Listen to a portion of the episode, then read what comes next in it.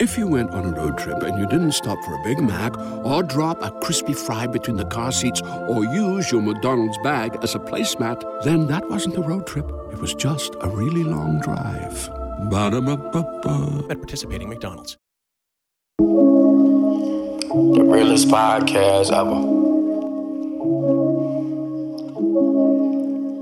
The realest podcast ever. Y'all's the hate on all of my moves, but now niggas on it. That used to bait me on me and my views, but now niggas on it. I used to tell them I'ma hand me a show, but now niggas on it. Her homies on it. Your homies on it. Y'all's the hate on all of my moves, but now niggas on it. That used to bait me on me and my views, but now niggas on it. I used to tell them I'ma hand me a show, but now niggas on it. Her homies on it. Your homies on it. The realest podcast ever. The realest podcast ever. The realest podcast. Finally got it. Yeah, you definitely did. Why is this shit? Is, is your headphones loud? It not, not like yeah, it's, it's loud. It's was, loud, right? I was about to lie. I was about to be like, no, not like last week loud. No, it's loud as shit. I think the master volume is up. Uh, yeah, so we can turn our volume down because the master is up. Because my individual volume is like, yo, yo, I'm now I can't hear shit. Hello, hello. There we go. All right. I said hello. Hello, hark, hark. Who goes there? Uh shit. We good now? I'm good. Level's good? All right, I'm cool. One day, one sweet day, we're gonna come we in gonna here with a level set. We gonna be on point on for money. The intro. We gonna have the levels right. They ain't gonna actually have a camera rolling. Yeah. Shit like that. Oh yeah, we gotta apologize to the people because they probably don't. They was probably like, "What the fuck is going on on YouTube?" Couple week, couple episodes ago yes. on YouTube, the first three quarters of the episode is uh. the flyer. Yeah. It's us, but it's the flyer because the the video file got corrupted. As you know, sometimes technology doesn't always work with you. We saved what we could of the video, mm-hmm. uh, which wasn't the golden part. we, yeah. we saved the silver part right. for the end. And uh, but it's up there. And that was uh, the, this year Halloween fell on the weekend. Um, yeah. So apologies to the YouTube community for that. We're sorry. Um, it, it is what it is. You know, technical difficulties. We are a independent grassroots media company uh, trying to find our way. Shit like that's going to happen from time to time. We sorry. Dan goes to sleep halfway through the episode. So it's like, if shit does go left, we can't even figure it out. Like... I had to invest in some uh, some some clean energy drinks for, uh, for Big Dan. Yeah. Keep him awake for the two-hour duration of the show. Uh, this is episode one twenty-seven of the Realest Podcast Ever. I am your Atkins Diet host, C. Diddy. I am your uh, fresh from the uh, dentist's office. Fresh out the dentist. Co-host Matt makes me sick. Flu game Matt. We're going to see if, if he can effectively run off these screens and hit these threes today. It don't hurt. It's just I'm numb. Yeah. Like the, the right side of my face is numb as shit. But the, the pain, there is no pain. And that's why, like when he was like, uh, you know, because no like super decay got in there. Yeah. You know what I'm saying? So he was like, "Are you feeling any pain?" I'm like, "No, actually yeah. not." But he was just like, "Yeah, we gonna do it." You know what I'm saying? Save the tooth. You know what I'm saying? You're one hundred percent covered. I'm like, I, I better be. Like, pay yo, good money for this insurance. That's a, that's a joint. Like, you ever see the? Uh, Yeah, I'm pretty sure you've seen the clip. So I'm sitting in the, the waiting room. I come in. She tells me, like, okay, you're going to have a root canal. Boom, boom, boom. She goes to the thing. You have, uh, there's no copay. You're one hundred percent covered. And I'm like, okay, cool. And so I go sit down, you know, whatever, whatever. Yeah. And then a, a, a white guy came out, and he was, like, at the desk or whatever. And she was like, okay, your copay today is two seventy-eight. I'm like, damn. Like, couldn't help it. Couldn't help it. I'm looking at my phone. I'm like, did you ever see the when the chick got on the scale on six hundred pound life and the brother? Was, damn. Like, that's how I was. And she looked over at me and started giggling. She was like, yeah, not everybody's. You'd be surprised. Like, dental coverage is a motherfucker for jobs, yo. Like, your job will cover some shit, but not yeah. this. It'll cover thirty percent of this, fifty percent of that, eighty percent of this. Shit, some people got uh, reimbursement plans, man. Pay for all of that shit and then give us the bill, and we'll decide how much we're going to give back. six to twelve business weeks. We'll decide how yeah. much we're going to give your dumb ass back for signing oh. up with this horrible insurance provider. It's, cra- it's crazy, but I think about that all the time. Like, I remember uh, when I popped my Achilles going to the orthopedist, and I, I came in, and my copay for the visit was, I think it was five dollars or something. And then somebody, I was sitting in the waiting room, somebody came in and it was like, yeah, your copay for the day is, I think it was like one hundred twenty-five dollars. And I was sitting, I wish these motherfuckers would have told me one hundred twenty-five dollars. Like, what? Like, the, the biggest problem with like insurance and the open enrollment shit is like when you work in a job, they just give you a packet and then tell you in three weeks, have your mind made up on what you want with no prior education here, here, here, or nothing here, here, on what, what here, you should here do. Here go the crazy part with SEPTA, that there is none of that. This is what you got. Oh, we got one plan. It's one. You in or you out. Damn. But the plan is pretty good. That's yeah, the yeah. one, John, where it's like, we do have very good dental benefits. We do have very good, we have very good health benefits. Yeah. Like, you figure, we just, like, in the last, that's what the strike was over. Uh, in, when did we strike? fifteen going into sixteen? Yeah. We, we weren't paying any of our health, John. Now we pay one percent. So I ain't paying the one. I ain't paying the one. Yeah, I was union like, chief. Like, listen, listen, this one, this whole, what's this I'm hearing about this one percent contribution? One don't shit. seem like a lot. I mean, it's not in reality, yeah. but it's like, like you figure. I see it now because, like I told you, my my checks would they be about, and it's like every check now would be about sixteen dollars. Yeah, yeah, that's sweet. Yeah, sweet in the in the grand scheme of things, because but it's like you on the contrary, like all right. When I used to work at Enterprise, and then even same thing when I worked at A D P, you would get a packet for open enrollment. That's like, what Leisha and with the government, they, they actually can pick this, this. Yeah. They can mix match, and but we they don't. T- they don't tell you shit. We and don't have that even the, in the packet of information that they give you. You leave more confused after reading it than you did when you started, because they're like, yeah, we got. uh seventy, one forty, two eighty, this, this, this, and this copay, and this deductible. And I'm like, what is the deductible? You haul off an end of it for sure where you're not covered for a, a, a cold, but you covered for cancer and, exactly. a, and a plane crash. You're like, yeah, you, you, need, you need an oncologist, nigga. We got you. But if you stub your toe, all bets is off. you, you, you had to go to urgent care.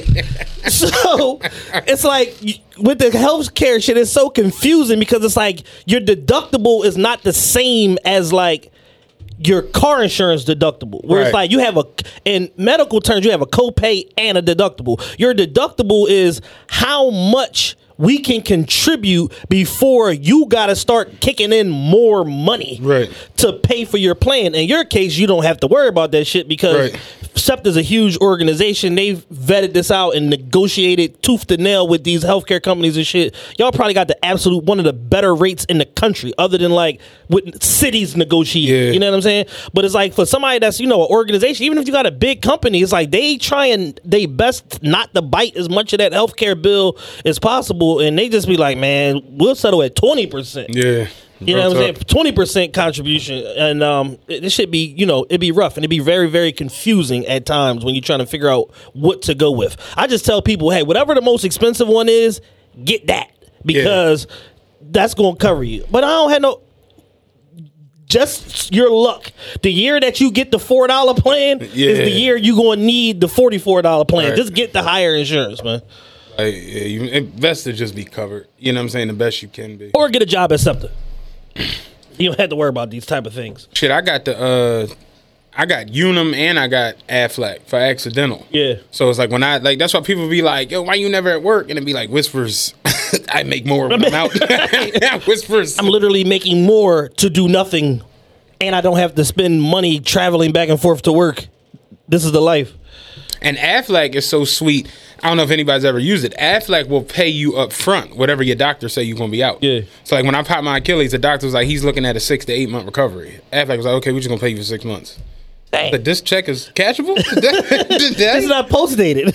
I can, I can go cash this right now? It starts with a two and it's five digits. Y'all sure? Y'all, y'all sure about this?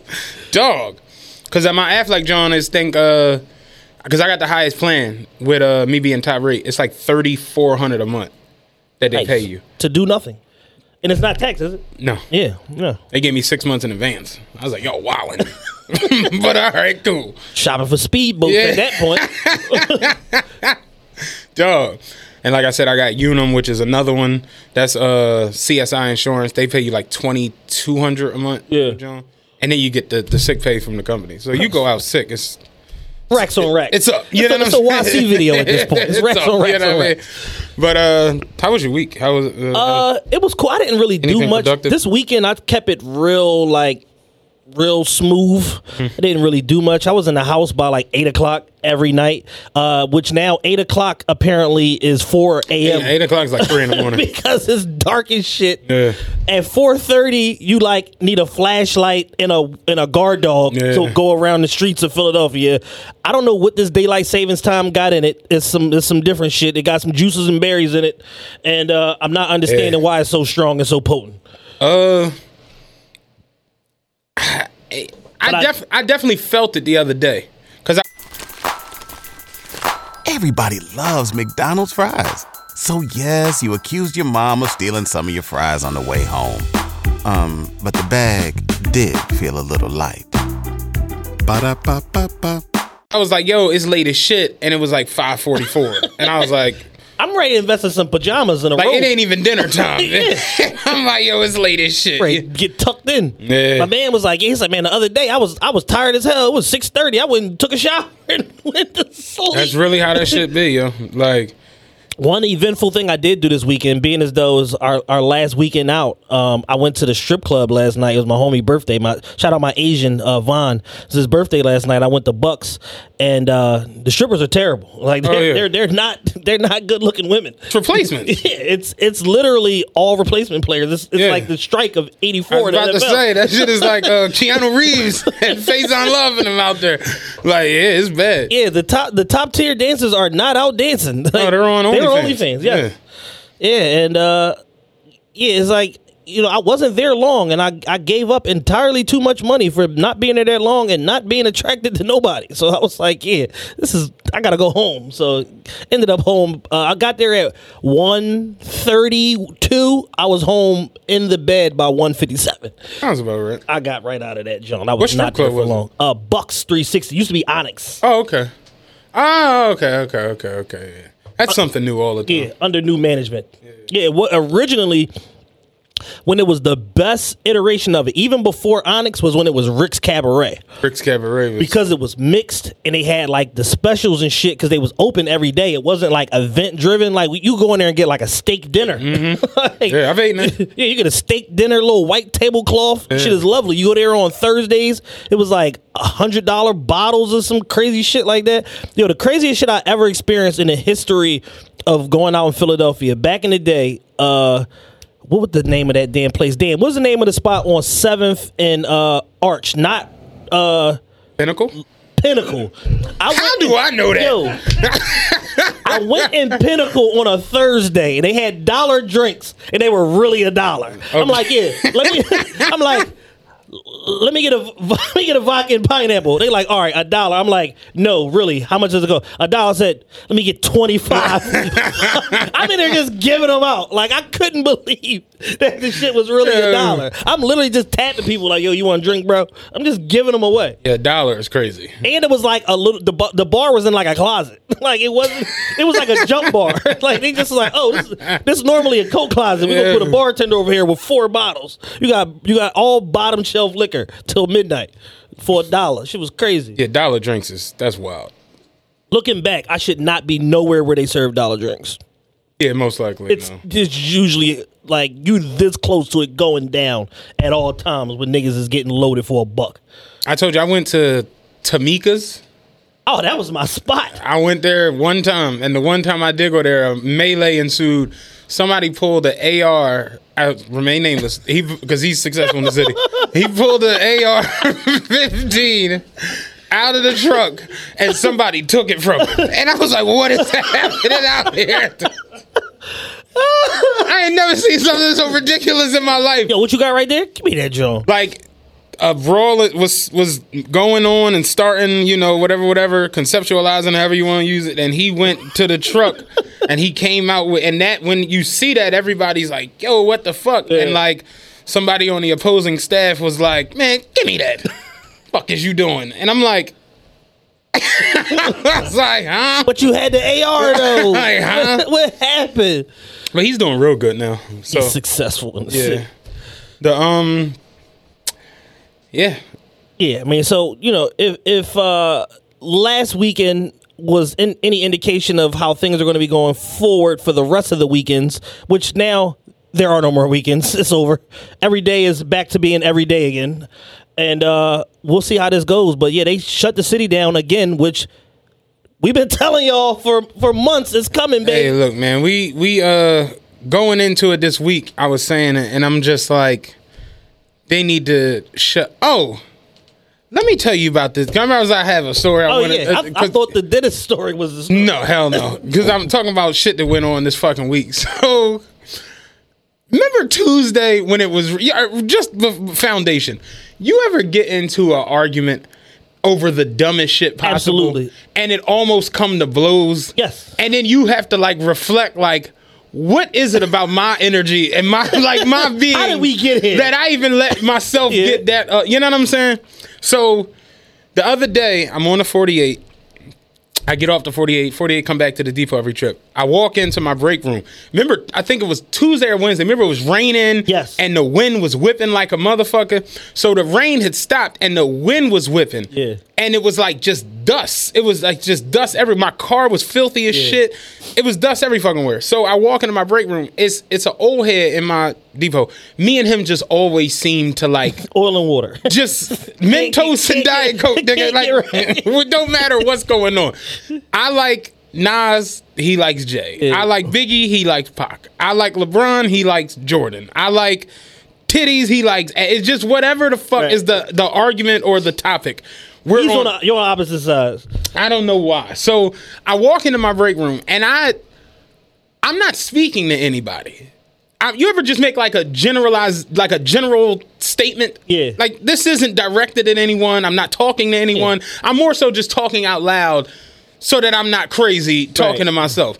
I say, yo, it's dusty as shit outside.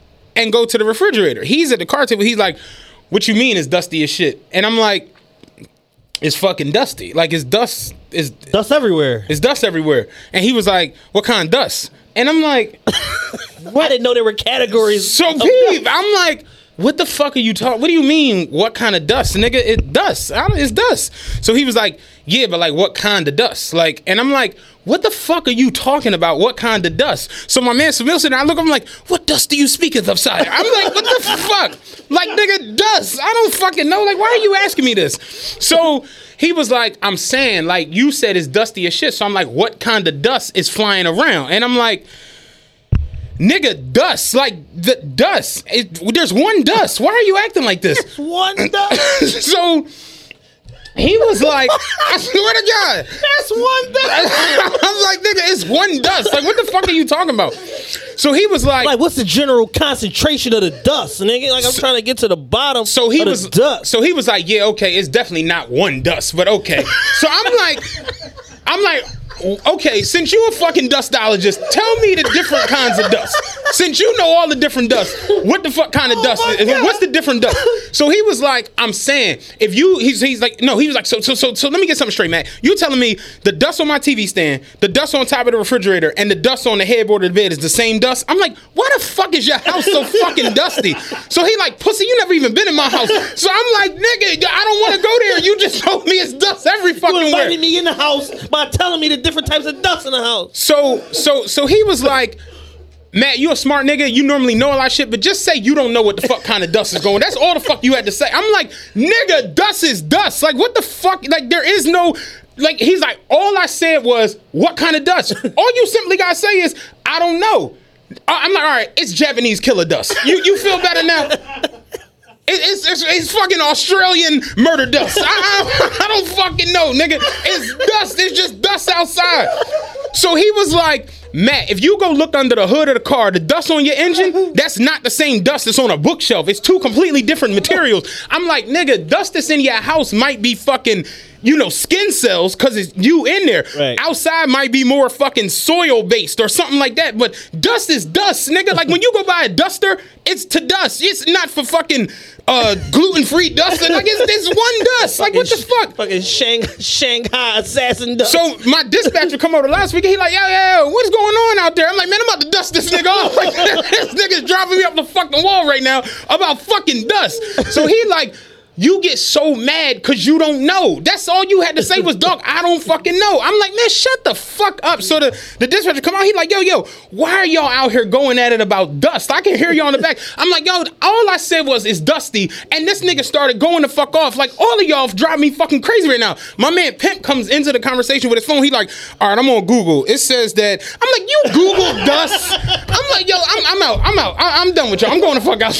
I'm like, so my man Little is like, when people be like, yo, where the bus at? Why it's late? I be wanting to tell them, like, man, they in there arguing. So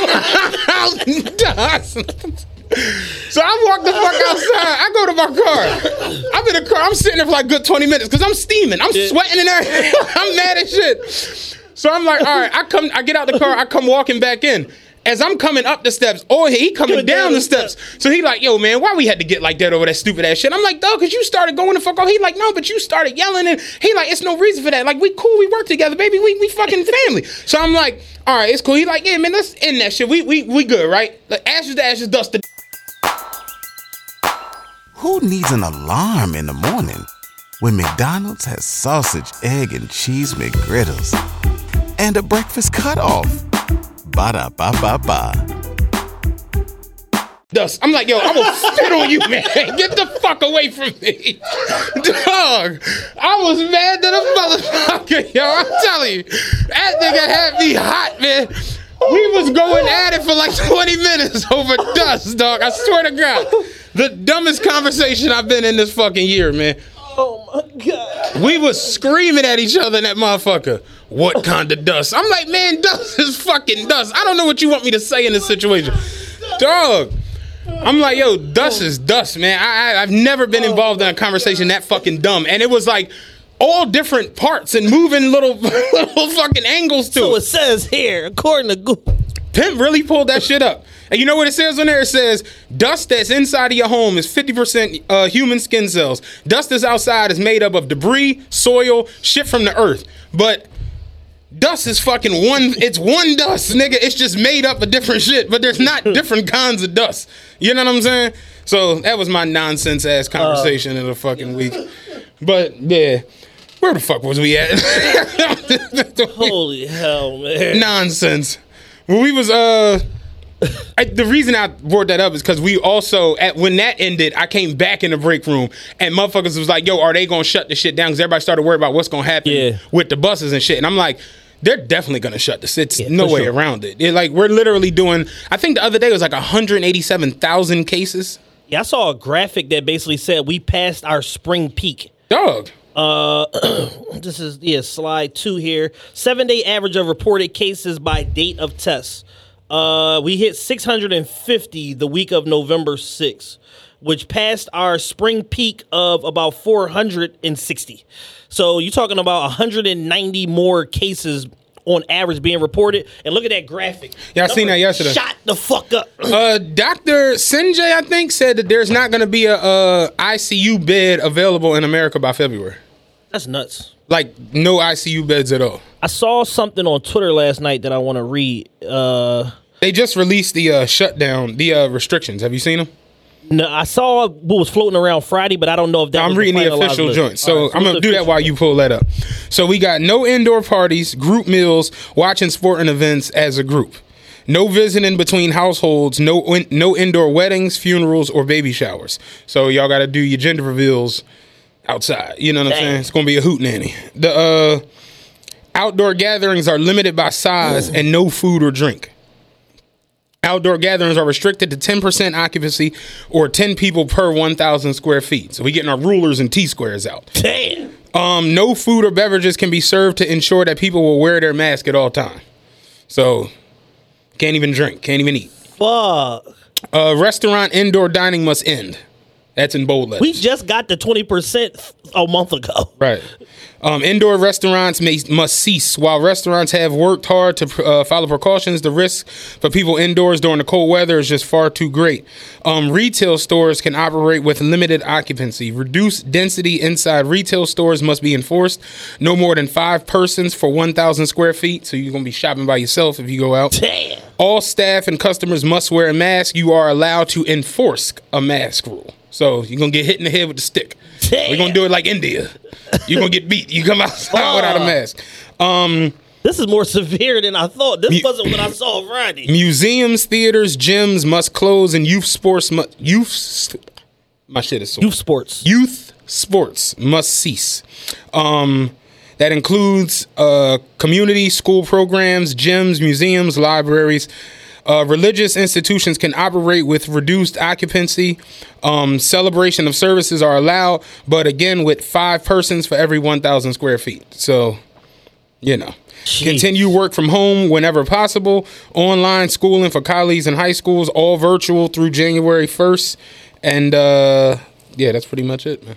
Yeah, I saw this tweet last night. A uh, guy from uh, Pakistan, he said, uh, it's clear that a new COVID nineteen strain in Pakistan, which has mutated like in every country to become less detectable, it's also deadlier. Our deaths per day have increased four times within two months. As long as, as a long winter comes in, it will be carnage. Your best friend is isolation. People disinfecting everything and wearing N ninety-five masks are getting it. The infectiousness is off the charts. It's It is an insidious, highly contagious virus strain, and once it gets into any building, it takes everyone out. They will not shut down the economy again, so it is on you to be safe.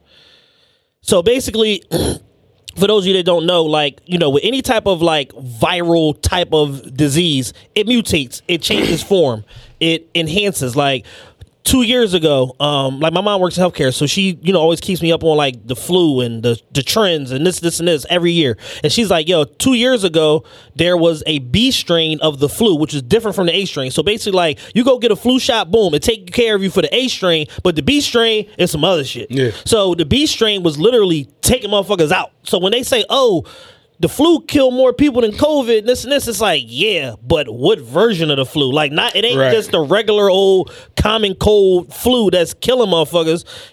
It's these mutated strains mm-hmm. of the flu that are more enhanced and more brutal that get on your lungs, your kidneys, this, this, and this, and it's harder for you to shake, and it's harder for you to recover from them, and that's why people die from it. So that's what's going on with COVID. It's mutating because the temperatures are dropping everywhere. People basically didn't comply, at least not in America, nowhere. Listen, I said it yesterday. My whole I G timeline has COVID. It's no, it's coming. No, I was in the supermarket. The pictures look nice, but we will remember. I was in the supermarket like last night for like a split second. I went in the supermarket on Ford Road, the fresh grocer, to go in there and just get something to drink. No less than eight people, black people, of course, are walking around the supermarket, mask pulled down, mask underneath their nose, no mask on at all. And I'm just like, bruh, the city is literally shutting down in hours, and y'all just still don't fucking get it. I'm going to say this. It... it It says a lot about us as people. For sure. Not black people, just humans, yeah, in, humans. Individuals. Yeah, we're assholes. It says a lot about us that y'all are y'all are physically watching people get it. Yeah. Like, I know multiple people from my timeline, from around the city, a lot of successful people in the city have the shit, yeah. have had it. And I, I, I literally watch people get it, go and do fucking after school specials on their I G story about having the shit and how serious it is, and they're back partying, and it's just like back twerking at Steak forty-eight. If your lung almost collapsed three weeks ago, nothing in you was like, all right, let me cool out, let me not, let me, let me just not be around people in a in a multitude. Yeah. Like, you, like my thing is this, you. You got to go outside the house. I get that. You yeah. got you got a life. You got to go to the store. You got to go do this. You got. But my thing is, do you necessarily need to be in Magic City? Absolutely. Right now, I, you, you dig what I'm saying? Because yeah. Magic City g- going to be there. I know for a fact. I went to Magic City in what? First time I went, it was like oh seven, shit, oh six, first oh seven. I, first time I went was oh two. So it's like, it's going to be there. Yeah. You understand what I'm saying? These restaurants ain't going nowhere. These hookah spots, hookah spots might. They, they might, might be. They might yeah. be going somewhere. They might be going. But it's like. The, but Big Dan's still going to be here. Dan is here. And I might start selling hookah. Dan's a hookah boss. I might. I'm, hookah, actually, hookah, hookah underboss. Hookah affiliate. hookah, hookah affiliated hookah, boss. Hookah consigliere. Dog. Hookah capo. Yeah, real shit. Hookah fucking associate. It's like, dog. So it's like, my thing is, sitting down for two months and living, yeah. And this is how I just know, and I ain't even trying to be funny or be on some slick fly street shit, nothing. I know y'all are snitching if y'all get in trouble. Y'all can't sit down for two months. Ain't no way you just sitting down for nine years. Oh, no. Impossible. Two months is like, motherfuckers the other day really freaked out, like, oh my God, we about to have another shutdown. I'm I was like, like, bet. We didn't really shut down the first time. Because it's like, they gave us a, the first, if you remember the first time in March, they gave us a stay-at-home order. The first four days, it was a ghost town. You go outside, ain't nobody outside. The fifth day, niggas like, yo, ain't nobody knocking us outside the head for being out here. And I, niggas I, was back outside. I said, what needs to happen is we need to do it like India. If you come outside, you getting hit with the stick. Get whacked. We have patrolmen outside every block. If you come outside, you getting hit with the stick. Or Italy. You come outside, you getting clapped. Right. Like, ain't no rap. But that's honestly what needs to happen. It's like, yeah, we not, we need to completely shut it down for sixty days. Yeah. And don't get it fucked up. I'm not in no amazing financial situation. I understand you need to work and you need to do all this, that, and the third. My thing is this. Listen, FanDuel is up. You know what I'm saying? Get your three teamers in and go sit the parlays. Seriously, do something. But people have literally just gotten to the point where they're just like completely not, they're not even trying. Yeah, no, the trying is definitely out. Trying is just going. Think about all the people we know that went to Miami seventeen times and went to Atlanta. If you went on a road trip and you didn't stop for a Big Mac or drop a crispy fry between the car seats or use your McDonald's bag as a placemat, then that wasn't a road trip. It was just a really long drive. Ba-da-ba-ba-ba. At participating McDonald's. Because that's times. That's my whole thing. It's like... uh, with the Houston eleven times. When, when people say... oh man, how they just gonna shut us down? People gotta earn a living. And it'd be like, well, yeah, you're not earning a living standing on the couch in the club in L A. That's not right. This. You weren't paid for an appearance. Yeah, you are not money back, yo, in fact. So it's like, no, nah, it, it, it honestly, it's fucked up. And I know people don't want to hear it, but no, they need to shut it all down. I've been calling for it for the last four months straight. Every time y'all get to acting up, I've been like, shut this shit down again. People are freaking out like, oh my God, my birthday is in December. They gonna shut it down. It'd be like, you can have a meal next year. Like, why is this so bad to you? Like, stay in the fucking house. Them seventeen cupcakes you was about to pass around ain't going nowhere. You be all right. You can still get them big dumbass balloons that say three and a two on it. You can get that shit and have it in your house. It's like... people really can't function without... out, like, it's, people it's, hate being at home. I was man. about to say, yo, people... And and again, I don't live in Drake's house or the Versace mansion and no crazy shit, but it's like, I can tolerate being in my house, man. Yeah. I got strong Wi-Fi. I got trail mix. I got I got a Bowflex weight John now. White, white cheese Cheetos. Yo, but yo, real shit. You see the Cheetos? It's like, dog, it's like, I can tolerate being in the crib. Especially when we talking about a month, two yeah. months. To the point where next summer... you can go fly. You can go to basketball games. Yeah. Hopefully, you can go here. You can go. Yeah. Let, let's just chalk the two months and just go ahead and sit the fuck down. Why is it that big of a deal? But here's the thing: everybody acting surprised. Like literally, the fucking initial people that were working on the shit and all of that, trying to figure out the trends and everything, they told you fall winter is going to we, be. I, I don't know how many times we've said it on the show. We covered COVID for nine shows in a row. Like it was our opening forty minutes was COVID updates and. Nobody listens to us. In the words of Rod, the winter is going to be terrible. Yes. It's going to get dark, literally. We've said it. We knew it. Yeah. I don't understand why the yeah, big I'm fucking shock is. I'm not surprised. You know, I'm happy about it. Um, shut this shit down. Maybe we can slow down some of these murders and get off this five hundred murder pace that we on right now. And, um, you know, y'all just be safe, man. Get y'all essentials, the stuff that y'all need to survive so y'all can be happy in the crib, so y'all can chill the fuck out and not have to... go crazy and be ready to uh, break into the Hotel Monaco or whatever the fuck it is y'all do when y'all get bored. Somebody just talked about the pictures up in the Poppy store. Did you see the boy, the N F L bro, Lee John, about the pictures? No. With the backgrounds?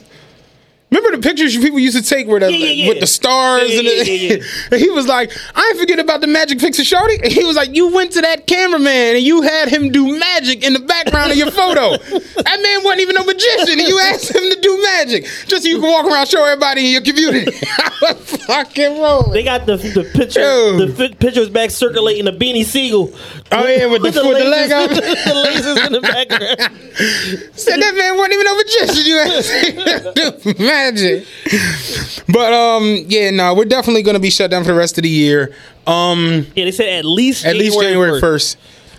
My thing is this: like I said, people have family members, older family members. They got uh, relatives, friends, you know, baby mamas, everybody that have had, that have gone through it. Yeah, people have had COVID. Our guest from last week had it. He he got he confirmed. He, I, I talked to him. He's like, yeah, yeah. It's like. He's like, I knew that, though. He, he he was like, yo, I almost checked the night that y'all recorded. Damn. He was like, yeah, I was like fucked up. You know what I'm saying? My uh, one of my close friends just had it. She went to Vegas for a couple weeks. She went to Vegas for a week for a wedding. They out partying, shaking the tail feather, this and this. She come back, coughing, lightheaded, this and this. COVID test, got that shit. Somebody the other day Parking. was like, um, when you land, when when your flight lands in Miami, Atlanta, Phoenix or Vegas, and then it was like COVID, and it was Kawhi Leonard. What it do, baby? What it do, baby? Like, it's literally waiting on you at the port. Like real talk. Like, so yeah, everybody try to be safe, man. Uh, enjoy your lockdown. Get you some noodles. Um, Yo, the pro- the biggest, most frustrating part about the next lockdown is Netflix is shit right now. And apparently Hulu has a documentary on Danny on on fucking uh, Hulu. six nine Dan- oh, Daniel Hernandez. I was about to say Danny. Uh, Not Danny Hernandez. That's what I thought you was talking about. Um, why do they have a documentary on six nine? What's it about? Him being a, the biggest rat in the history of America, probably. Oh, I don't shit. know. Yeah, so there's there's nothing. H B O Max though seems to be doing they really coming, well. They creeping on the come up. I was watching. Uh, Only problem with it is you, you have to like have, it's not like an actual joint on your cable box, right? So you got to have some type of Apple T V set up, or you know what I'm saying, yeah. watch it on your laptop, your computer and shit. Yeah, I was iPod, watching uh, out for for the like the fourth time. I started watching the Defiant Ones documentary last night, the one about Doctor Dre and Jimmy mm-hmm. Iovine. If y'all haven't seen it, that's another good documentary. Check that out. It's on H B O on demand and H B O Max. App. You know what I watched the other day? Um, I don't know what the hell made me. I was on YouTube. You know, that's a rabbit hole. I watched Loaded Lux and Hollow versus Tay-Rock and Chess. Yeah. And remember I was like, Hollow and Tay Hollow and uh, Loaded won. Yeah. They really won. No, they really won. When I re them niggas is so good at rap that there were so like it's crazy, but like even even when uh, Loaded Lux battled what's the one from Saint Louis? A-Verb. A-Verb. He said, I can't wait for y'all to rewind this. Cause it's so much shit you really, yeah. really don't catch when, when Lux they, did the robot shit, dog. I was just the, about when to he did the robot. I was like, yeah, he playing a lot of games with these guys. He said, "We two leaders at high altitude, soda pop different, but that's what being in the mountain do." And I, I, I nobody caught yeah. the shit. We two leaders yeah. at high altitude, soda pop different. But that's what being in, in the, the mountain, mountain do. They was fucking that up. Yeah, Lux is a I don't know Lux, what the hell Lux baby turned that god. on. Like, yeah, yeah, he's really, he's really, really phenomenal he's at special, rap. Man. He's really, really unbelievable. I, I watched that battle the other day again, and I was just like, "What the fuck was that?" That, that was a very good battle. Even the third round when he put the uh, gray hoodie on, yeah, and he was like, "Uh." The, I knew the gun bar king when he was still a Princeton. Like he was yeah. fucking that joint around. The, um, but yeah, no, H B O Max apparently has like all the goods. Yeah, they putting a lot of uh, you know. A lot I want to see that Fresh Prince John. Yeah, the, uh, he actually got the, the two Aunt Vivs together. That yeah. seemed pretty decent. Uh, let's get into a little bit of nonsense, man. We have to. Why does Philadelphia hate Meek Mill so much now? Well, what? Let, let's start with what did Meek do? All right. Because I didn't get the full gist of what he did, that the timeline was in a complete uproar. So basically, he did one thing that led to ninety-five other things. Okay. So basically, what Meek did was he went on Twitter, mm-hmm. which those of you out there that care about Meek, y'all close to him, y'all got access to his phone. reach right in his phone, like, yo, cuz, unlock this joint for me. Reach right in his phone and delete the Twitter app. Like, mm-hmm. if y'all care about Meek, delete his Twitter app immediately, because nothing good comes from him on Twitter. It's either like some incoherent shit or just him starting some nonsense. So in this case, his overall message wasn't wrong. His delivery was terrible. Okay. Basically what he said was, it's a bunch of young youngins from Philly that's all talented, but they all beefing. If y'all could put the beef aside and focus on getting some money, I'll sign all of y'all, but y'all gotta stop doing what y'all doing. And basically, a bunch of people's ears went up, because that's kind of like dog whistling, so to speak, to these young niggas, because it's people that died on both sides. So where it's like, it ain't no meaningless beef. Like, eight people died over here, twelve died on this side, fourteen died on this side. And it's like, it's all of this cross-triangular beef that been going on for the last five, six years, starting with the young boy Sadi, that brings us forward to where we are today, where so much unforgivable shit has happened that Some insur- some insurmountable amount of change would have to come about in order for them to stop doing what they doing. It's literally like the Chicago shit with the Tuka shit, where it's like it go back so far that new people are getting added to it every year what? that we don't even necessarily that don't even necessarily know the full history of why we hate these niggas. Yo, and why listen, we go I was you just made me think about it. On one of my uh, one of them days, I, like, every now and then I'll go on like an intergalactical quest for like nigga knowledge, and just will end up on the most random shit on YouTube or Google or whatever. But I watched a full documentary from, I don't know if you ever heard of the guy. His name is Monster Cody. Yes. He's a Rolling sixties script. Mm-hmm. And, uh, or maybe he's an eight track. I think he's a sixty. One or the other. He was a sixty. He was a sixty. But he had, a, he had a, auto, his autobiography would, was yeah, like a huge book huge in the joint, nineties yeah. and shit. But basically, him and a couple others, they basically did a whole breakdown of where the Rolling sixty and eight tray beef, beef started, yeah. began. And that's one of, and mind you, these are both Crip sets. Yeah. And they had a huge beef that it's going on for like decades. You yeah. know what I'm saying? And basically, it all started with dudes brought somebody to the set who wasn't a sixty, and they got in a fight. Or maybe I'm saying it wrong, sixty or eight tray, whatever. But they got in a fight, and he wound up shooting somebody yeah. from the other set. But he wasn't even with them. Right. And then that whole shit sparked, and it's been mayhem ever since. But the yeah. shit, that I think that's what Meek was more so getting to, where it's like, not that the dying of both sides is senseless, but it's probably something, for the most part, senseless yeah. that has started. Because even when you look at the eight tray six shit, and you just like, what? Like, that's like, you a gang, I'm a gang, right. and I bring Dan to the to a situation between you, and Dan pop you. Exactly. And then you like, yeah, I got beef with Matt and them gang because they killed Dan. And we just like, nigga, didn't kill him. It was just a nigga. That- and, they, and they was like, now they looking for this boy, and he's with the other yeah. side. And it's just like, yeah, like that weird yeah. ass situation sparked a thirty-five year beef. Exactly. So uh-huh. basically, so through Meek's tweet, it's it it it a bunch of people's ears went up. The the youngins from Zoo Gang in particular, which is like Poundside Pop and all of them, they ears went up because Meek was claiming Zoo Gang at, at once upon a time because he from eighteenth and Burton. Okay. That's part of the zoo. So it's like, you throwing posts up, they pulled up, they pulled the receipts on his ass. They pulled up a post from February. Zoo Gang, my whole hood turned, da da da da da. And it was like popping them, whatever.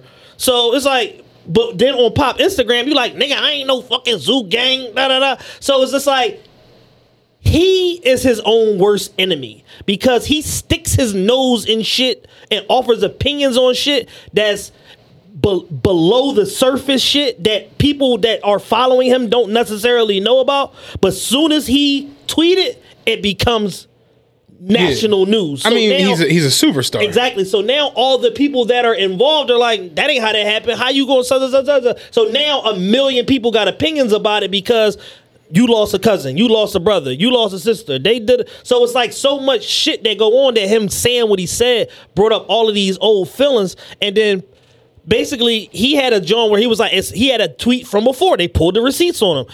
It's so much going on in the city. Niggas gonna have to pick a side because being neutral gonna get you jammed up too. Da da da da. So Poundside Pop posted that. So whose side you on, nigga? Yeah. I ain't on nobody's side. I'm just saying such such such such. Well, ain't you from the zoo? you you claiming eighteenth Street, yeah, eighteenth and Catherine. I'm just like, yo, this nigga Meek is crazy. Like, he was going back and forth with them with Pop for hours. eighteenth and Catherine is south. South. I was gonna say it's not close to right. Berks. So now North Philly has allegedly disowned him. Okay. And even like Lil Nizzy from Do For Self, who from twenty-third and Tasker, he was saying his little shit in the midst of it that South Philly don't want him. So it's just like this whole thing to where it's just like, yeah, I saw some real nasty tweets about him today. I was just like, y'all, y'all are just mean. Yeah, so you know it's like, it's like, so it's gotten to a point where because he put that initial tweet out there and then his responses to, and back and forth with Poundside Pop and all them Zoo Gang young boys or whatever, it's created a situation where it's like, it's tension. You know what I'm saying? And we spoke about it earlier in the year where I was basically saying he got a, a unspoken beef with some other niggas from up that way.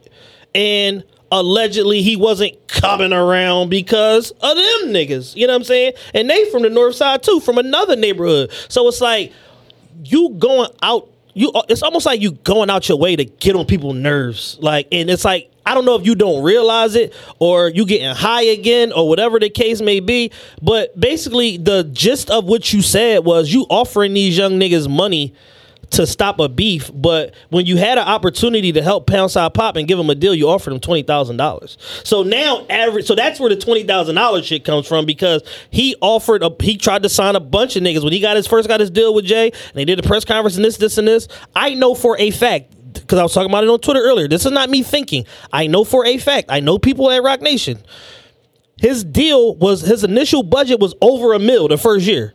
So you offering a nigga twenty racks, t- but meanwhile he in the middle of a war, that doesn't help his circumstance. You got to put him in a financial position to change his life, to be away from the nonsense. If not, he going to end up getting killed just like all the other little niggas that be around.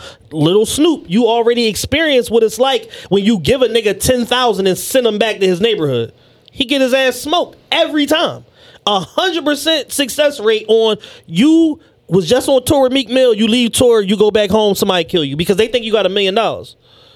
I remember when the whole Drake in my feelings shit exploded and motherfuckers was like, Drake gave the, what was the boy name from the video? Shiggy. Nigger boy, uh, Shiggy. I don't know why I was just three hundred thousand or so, whatever the number was. Drake gave him like two hundred fifty thousand or something. And somebody was like, yo, get him hurt, man. Like, yeah. Stop with these rumors and goofy and lies. And his grandma's basement with the cats making yeah. videos. Y'all gonna get Shiggy killed. And, and, and, and it's just like, I, I I can see what he was trying to say. He had Intr- good intentions. Should have called them young boys. And you know what I'm saying? If you got real, if you got real passionate feelings about it, about a specific situation. That's another thing I'm starting to realize too, as I just get a little bit older. Um, social media is just not the place. It's not the forum. For a lot of if things. If I got specific feelings about you, but I put a tweet out in a blanketed general way, I know you don't mean this. I can't really mean it yeah. because I can call you. Right. You know what I'm I saying? I can come to your house. Like, exactly. You know what I'm saying? You yeah. can meet me somewhere. Yeah. Like, so it's like if your real intention is to get to the bottom of this and stop it, you don't put a general P S A I, out there I when you key, can call. I, I low key, and I, you know, this might just be my disdain and hate for social media now. I feel like if you go to the timeline with anything, like you and your your your your baby mom going through nonsense, you and your fucking ex going through nonsense, you know, when somebody die and y'all on there crying and all of that shit, it just is like, it to me it's just not authentic. It's disingenuous, it, yeah. At this point, because it's like, why are you doing this? Because at the end of the day, yeah. we strangers. You know what I'm saying? Like, I don't know you. You don't know. Like, what what is the yeah. purpose of this?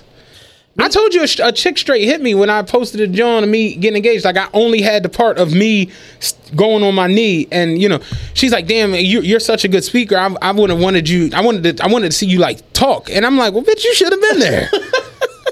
That wasn't for you. Why you weren't there? Oh, that's right. Because bitch, you ain't getting fucking ass. Like what? But yeah, it's like no. People have literally gotten to the point where it's like I say it all the time. Why is your whole engagement shit? Why is your whole wedding? Like, there's no privacy. There's not. And then turn around and won't post a picture, person they with. Yeah. And be like, oh, private life. And they like, no, ain't private. That's because that, that he's married to that lady. Right. That's why you ain't posting. Like, So to me, anything that go on there is just kind of a little disingenuous. Yeah. Because like you say, if you got a, a, a situation with them young niggas or with this guy or with that guy, or you want to get on a situation where you like, if if Doctor Dre tomorrow decides, um, yo, I heard this podcast, I really like them, I want to get them on the Beats One radio. He better not at me and you on Twitter like, yo, I want to put you on the radio, pull up. Like, man, nah, nah, send me an email or something. You know what I'm saying? Yeah. But motherfuckers will do that shit. And it just be like, nah, some things just don't need to be on the timeline. And then conversely, Meek literally said, man, y'all young boys got my, y'all all got my number, da da da da, on the on the Instagram post. So it's like, yeah. So if they all got your number and you have theirs, why did you? Out of Twitter shit, you know what I'm saying? So now he's in a spot where, you know, they've canceled Meek and cussed Meek out before on Twitter for various shit that he's done or said or whatever. So he gonna come back from it. He Meek, all he gotta do is give niggas some coats and some turkeys. Right. They ain't gonna be right back. The problem is, it's just like, yo, why do you just constantly keep falling into like these traps? I feel like though in Meek's defense, it's like ever since the Twitter finger shit from the diss, it's like it's like a magnifying glass yeah. on any, because remember he wasn't on Twitter for like six months. Yeah. So now it's like anything he does tweet, you know, badge on anything. Yeah, it's a he badge could literally on. Say good morning to the beautiful ladies out there. As motherfuckers, what the fuck is he talking about today? Like, you know, it's just what it is. What the fuck is he talking the fuck about? Type shit is he on?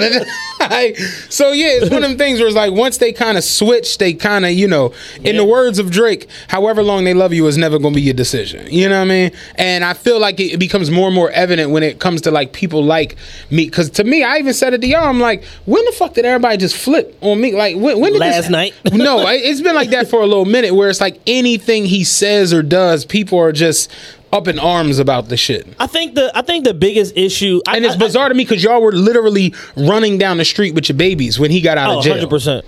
Um, I think it's a situation where it's like this undercurrent of like frustration with him because number one, you've been rapping professionally for ten years now. You a dec- You've been signed to Rick Ross for it going on a decade. You made a shitload of money. You done drove every car. You was with fucking Rihanna. You was with Nicki Minaj, this, this, and this. But he has this fixation with, like, street life and street culture.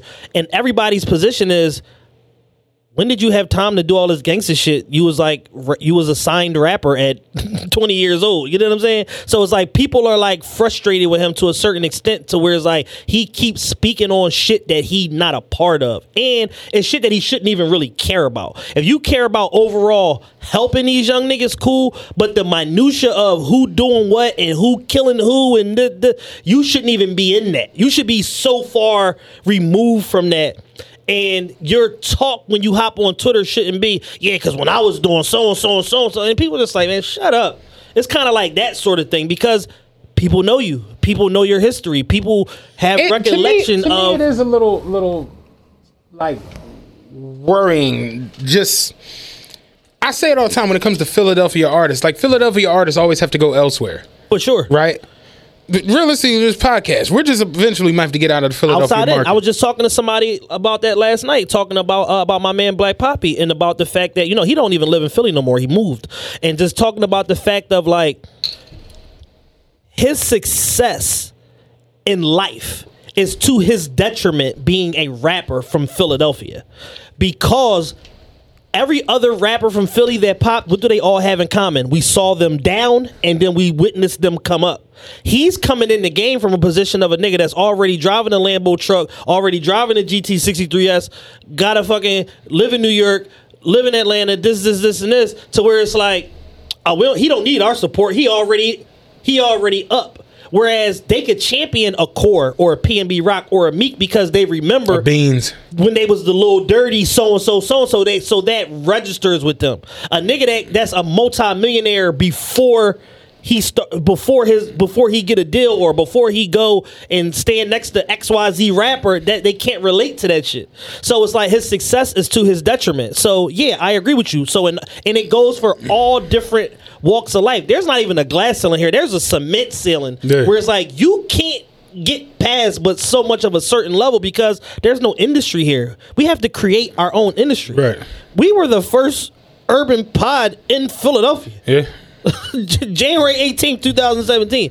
Prior to people like, what the fuck is a podcast? I, I, I had a conversation with somebody the other day. Was like, yo, man, y'all to me like the best podcast out. Like it's y'all, and then it's Wallow and Gilly and them. And it's just like, you know, you figure when they dropped and then y'all dropped, I was like, we was out way before them. Yeah. And that's not me talking shit yeah, or being yeah, yeah. fly, but I'm just like, Wallow and Gilly are stars in their own right. That's why they have more of a, exactly. you know what I'm, Gilly's a fucking legend as far as rap. Yeah. You know what I'm saying? So it's like, yeah, that's different. Like T I T I's podcast, of course, is going to be huge because his thesaurus is world known. You know what I'm saying? Exactly. So it's like, yeah. But I'm like, no, nah, realistically, we we started in damn near sixteen. And our first show, we started putting that shit together in like November of exactly. sixteen. Our first show was January seventeenth. I'm like, I think uh, Million Dollars Worth of Game dropped in like eighteen. And he looked, he was like, damn, yo, you right. I'm like, nigga, I was I was there. Yeah, you know what I'm saying? sixty, seventy episodes in already. You know what I'm saying? So it's just like, yeah, there isn't really a market for a lot of things. It's like, remember Kev used to talk about that shit all the time, but like wanting to uh, open up a club. And, and it's just like, for what? For what? yeah. For what? He'd be better and, off going to get and, sweaters. And even specific to Gil and Wallow's situation, they had to go to Barstool to Boston to be able to amplify their brand and do a partnership because there is no Barstool here. There is no loudspeaker. Well, loudspeaker don't even really exist no yeah, more. Yeah, about to say. Uh, there's no Black Effect here. It's in New York. It's two hours away. Yeah. It's right there. In D C, whatever the fuck is, you know what I'm saying? Like, there's...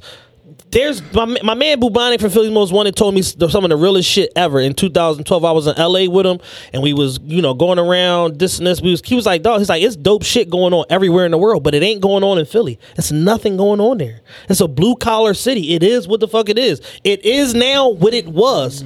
And we once upon a time, whether people know it or not, we were so successful entertainment wise. We had the shit here in our backyard. Columbia Records put Rough Nation in Philadelphia. Mm-hmm. They had Major Figures. They had uh, No Question. They had another group. They was fucking taking scripts from niggas and like all types of shit. They had a, they were here. Philly International was still going at the time. They was here. It was other company, Atlantic Records. They was the the fucking A and R's was practically living here because once Beanie Sigel worked, we need a, we need ten artists from Philly. Mm-hmm. So they was just around. That shit is over. And you look at the whole state property, John, and you like it. When we was children, it seemed like damn, Beans really put everybody in Philly on. But then you realize like Jay just liked everybody and needed new flows and yeah. was like, and nah. then he said, "Oh, I'm gonna put y'all together, collective." Yeah. And then it's like, oh, they don't know Beans. Yeah, okay. Because now together y'all can capture the entire marketplace as opposed to Chris and Neve. Y'all got North in Parkside. Owen Sparks. Y'all got West in Huntington. P D Crack and Ice City and Freeway, y'all got North, and Beans kind of encompasses everything because he was the first one, but there's but the rest of y'all can't really do that. So I put y'all together, I encapsulate at least that whole market. I could get three hundred K out of there.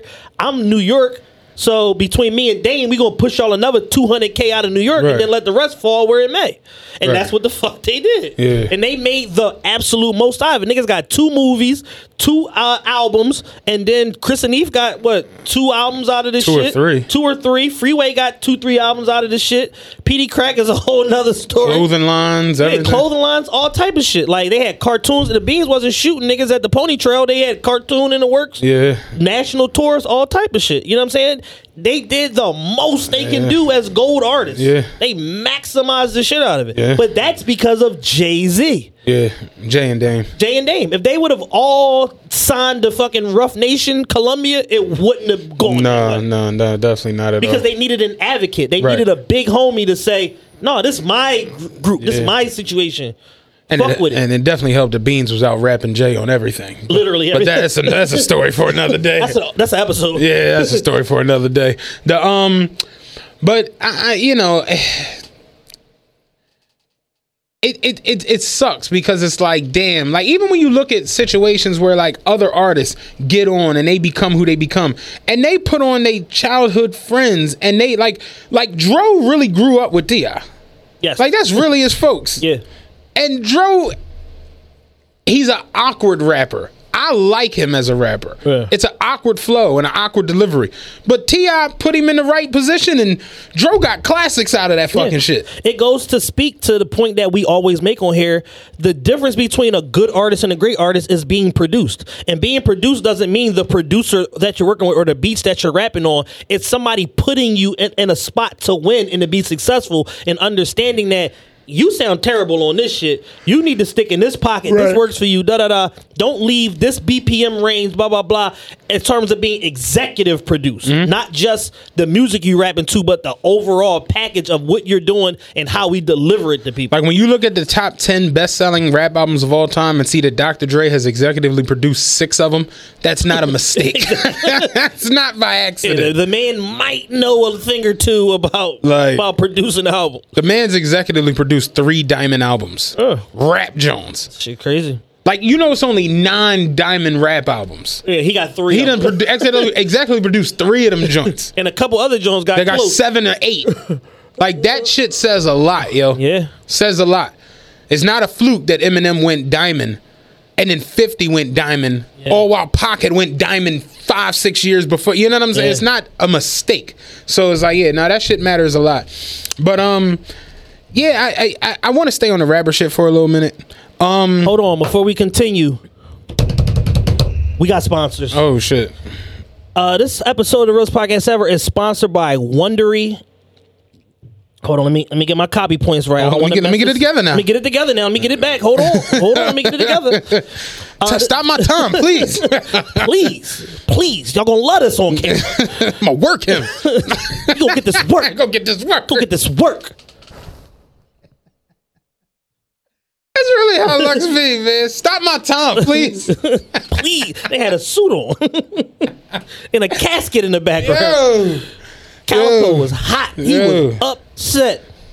We got sponsors. Uh, today's episode of Realest Podcast Ever is sponsored by Wondery, which presents Jacked: The Rise of the New Jack. The New Jack swing sound, you know the songs, Bobby Brown's My Prerogative, Belle Biv DeVoe's Poison, Blackstreet's No Diggity. It wasn't just hit songs. It became a movement that took over the music, the culture, and the style of black culture.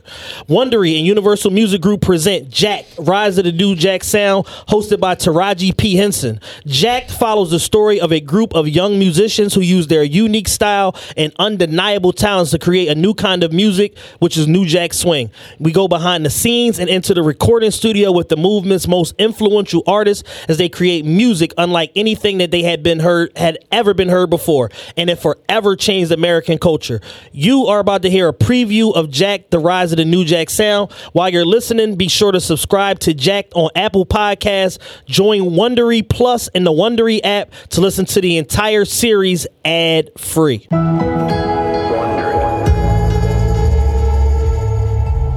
Have you ever had a dream? Something you wanted so bad, you just couldn't let it go? For Timmy Gatling, his dream was music. And we were hip-hop and R and B. We were unique because we dressed fly. We knew all the hip-hop stuff. You like, wow, these little kids are dangerous. And in nineteen eighty-nine, the group he founded had made it. They're getting ready to go on stage in front of forty-one thousand people at the Los Angeles Coliseum. In the crowd are fly girls wearing Donna Karan jumpsuits, guys wearing leather troop bomber jackets, and Obsession cologne is all in the air. This is the biggest black music tour of the day. I was there. It was in L A. It was the Budweiser Superfest. The Budweiser Superfest. You know, I remember what a big deal the Superfest was back in the day, honey.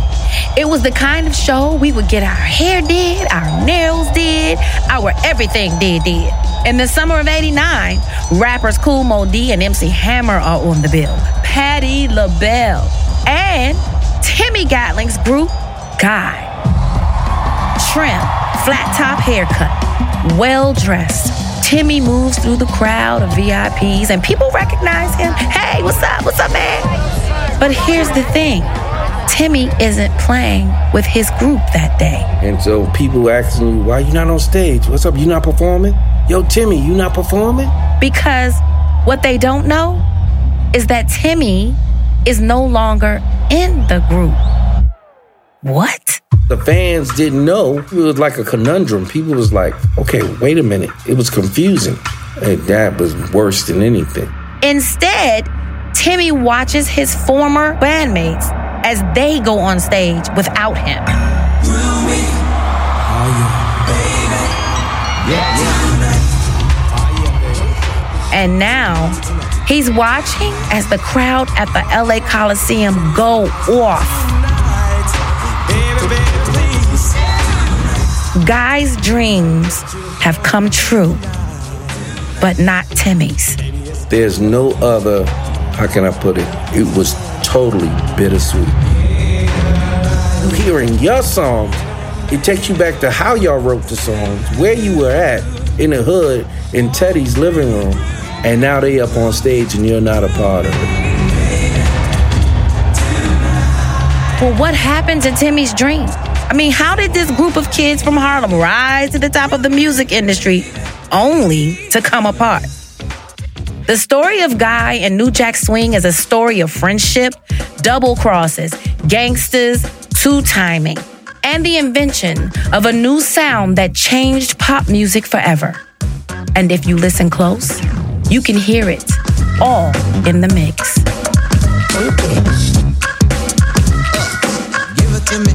it to me. From Wondery and Universal Music Group, I'm Taraji P. Henson, and this is Jacked. Timmy Jack Swing. Yes, it's something funky that you can claim.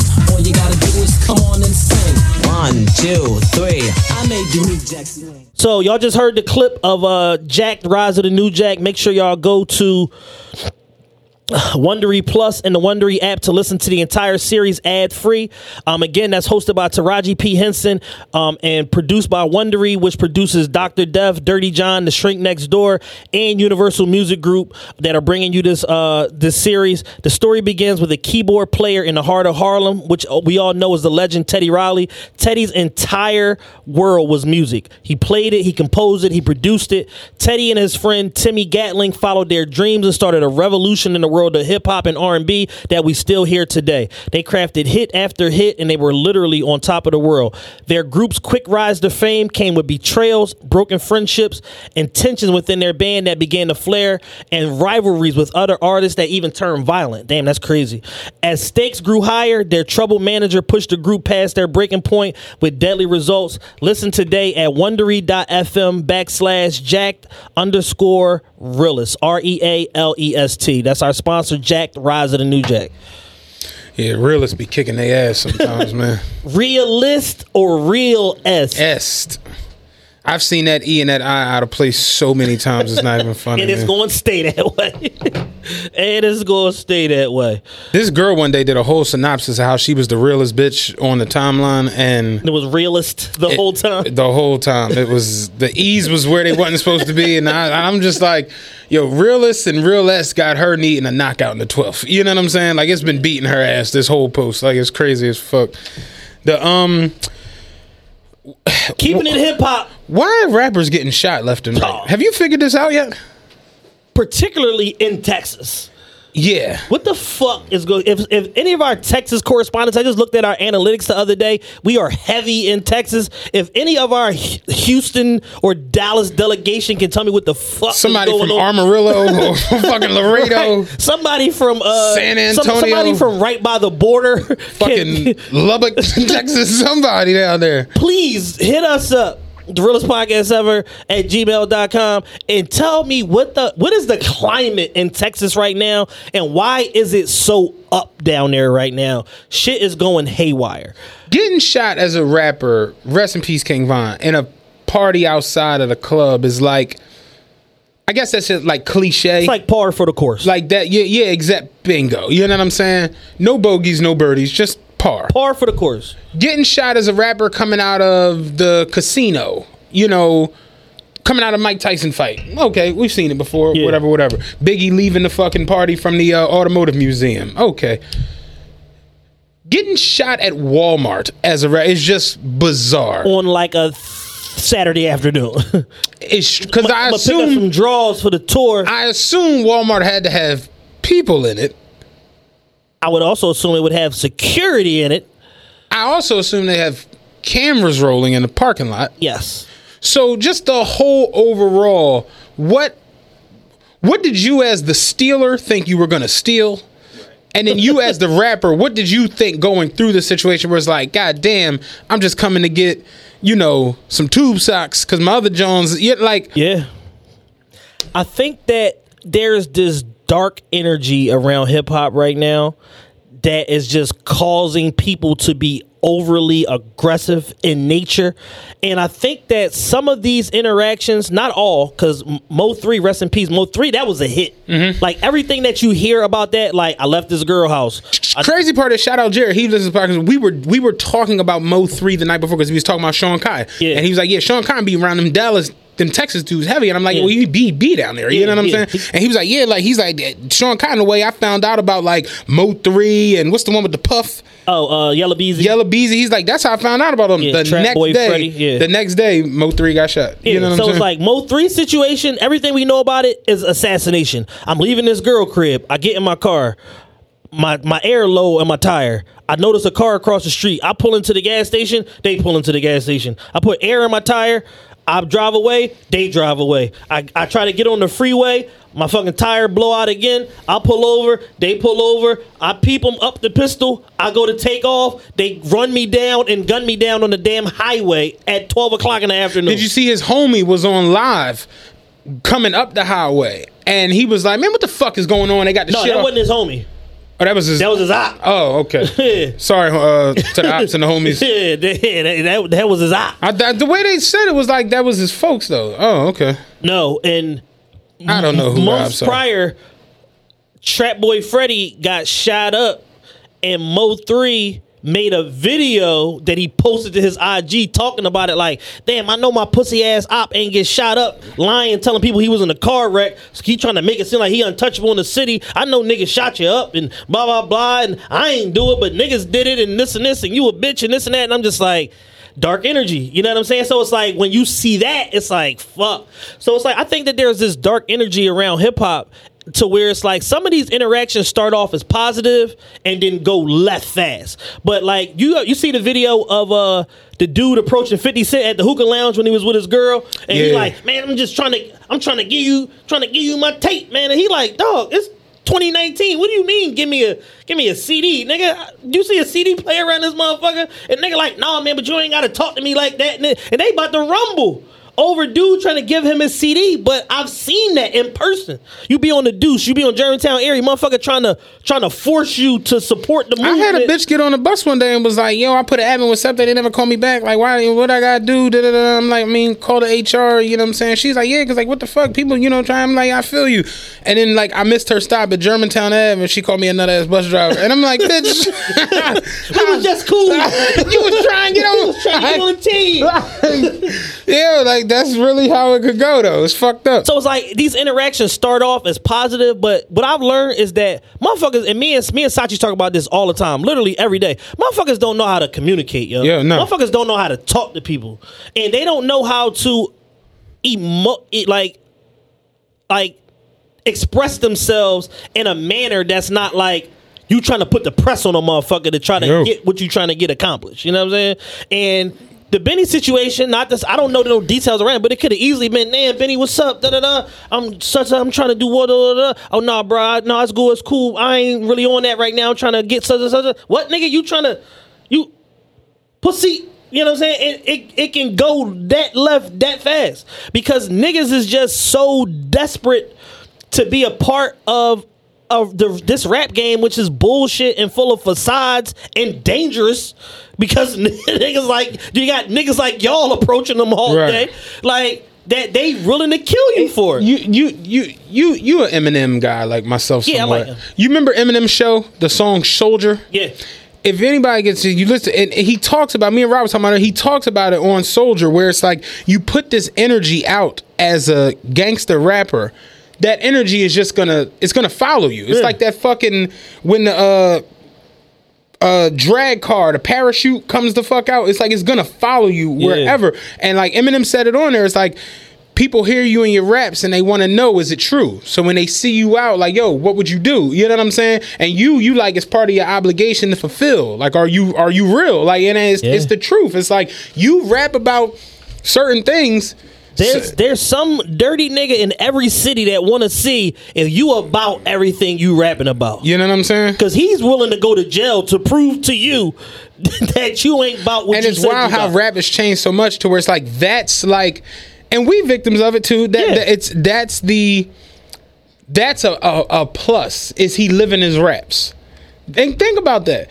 Motherfuckers is straight be like, yeah, this boy got a nice flow, um, good sound, nice, nice delivery. He live his raps. Yeah. Like, at, wasn't nobody asking Bruce Springsteen? Was yo, was he really on I seventy-eight? Like, like, was, was, what, what, it, like was he really down uh, Cape May? Yeah, like, real no, talk. Nobody's asking Nobody. Bruce Springsteen this shit. Nobody. It's crazy. We have a warped, twisted sense of everything, everything. when it comes to everything, like rap music and rap culture. And it's not even about what it started off being about. Rapping was about what the five elements: rapping, uh, rapping, b-boying, DJing, graffiti, graffiti, and uh, breakdancing. Breakdancing. Damn, yeah. It ain't about none of that shit no more. Old head in the barbershop be like, these young boys, I hate these niggas. All they want to talk about is shoot shit up. It's like, goddamn, where the breakdancing at? Little niggas ain't got no linoleum. He said, nigga, get, no- your, get your cardboard out. He Let said, me see niggas what's ain't got on. No linoleum. Show me your moves, young nigga. Linoleum. But no, it's the truth. Man, niggas was dead ass having beef. They'd meet up and have and a break battle. Off. Have a break off. Have a straight battle. Do do do do do do do that shit. Snake, nigga. Yeah. Serve the shit out this nigga. Like, you know, I seen that nigga Miguel. Yeah. Serve that nigga. Yo, Miguel. Serve that nigga. Because the Puerto Ricans was the main people. I went to high school with a nigga Miguel. I mean, middle school. The funny part, he would be dancing. Every nigga named Miguel can dance. Miguel's dog. Is definitely dancing. Fucking Miguel. They here playing rock. Ew, ew. Can't control themselves.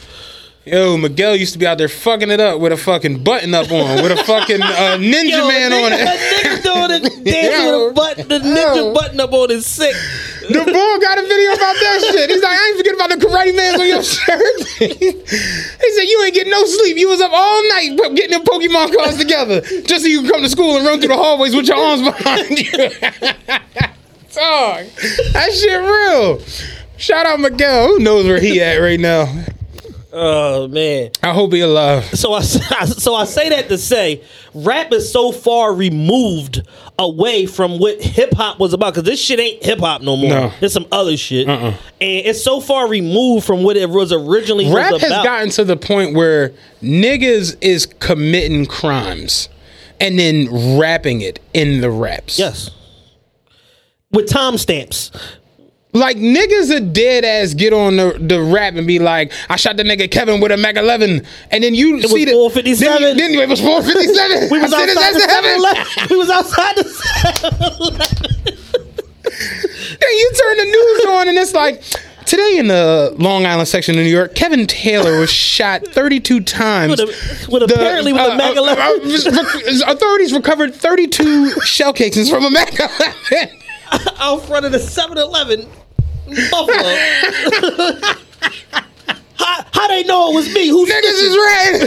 Niggas ratting. How they know it was me? Who snitching? From this motherfucker. Oh, niggas get right niggas, on the song. Niggas, niggas think putting that little disclaimer in the video, this is for entertainment purposes Yo. Only, it's going to save their ass. No, it's not. This is an open and shut case. I remember when uh, what's what's the Drake joint that just came out with Future? Um, oh, Life is Good. Is that the joint where he say Virgil do the got the got yeah, the patent yeah, on front? Yeah, because yeah, he say um, I haven't done my taxes. I'm too turned up. Somebody had a tweet was like, Drake, I haven't done my taxes. I'm too turned up. And I R S, it was Westbrook. Like ah, it's very interesting. Like, yo, niggas dead ass do get on rap songs and say the most outlandish shit. And it be like, wait, huh? Like, Shmurda got all of them jammed up. fifty niggas from one song. From one his, record. His first song yo. Got the, brought the whole crew down. Only niggas they didn't lock up was the baby Shmurdas. Everybody went to jail. What was the line everybody loved from that song? Uh, it was so many. Um, what was the standout line that everybody used to go crazy for? Bitch, cook. Who caught the body? Mitch. Mitch, Mitch caught the body. We can go. I know somebody caught a body a week ago. We can go. You know who got locked up? Mitch. Mitchell, whatever the fuck his last name and all was. Re- and all the rest of them do. We're trying to serve this murder from, solve this murder from, uh, well, it's actually two weeks ago now, but.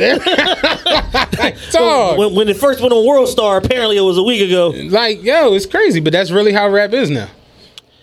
It, it's it's nuts, but it's it's become too real. Like, y'all living too much of the raps. Yeah. Like, and I said it to myself. We we had a conversation about it the other day. Is being a rapper a smart career choice? Hell no, fuck no. At this, I, I, I'm. This is me. I, this is just me. Being a rapper seems like such a tough go about everything. You can't go nowhere by yourself. Nope. You, you can barely date women because if you do, it's on the cover, or on Shade Room, or on Baller. It, anything you fucking do is just open for fucking speculation and and uh, to be scrutinized. You got to drink lean. You got to take pills. You got to wear fifty-five chains. That shit just seems like it hurts. Yeah. It just seems like an awful lifestyle just to have some money and be able to fuck Bernie's Burgos. It just seems like not decent. Yeah, you could you could not do that.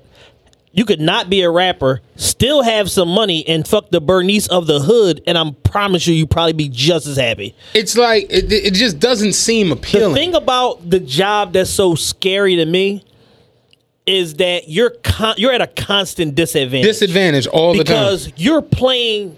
It's the equivalent of if we if we were an N B A team and we had to play eighty-two road games.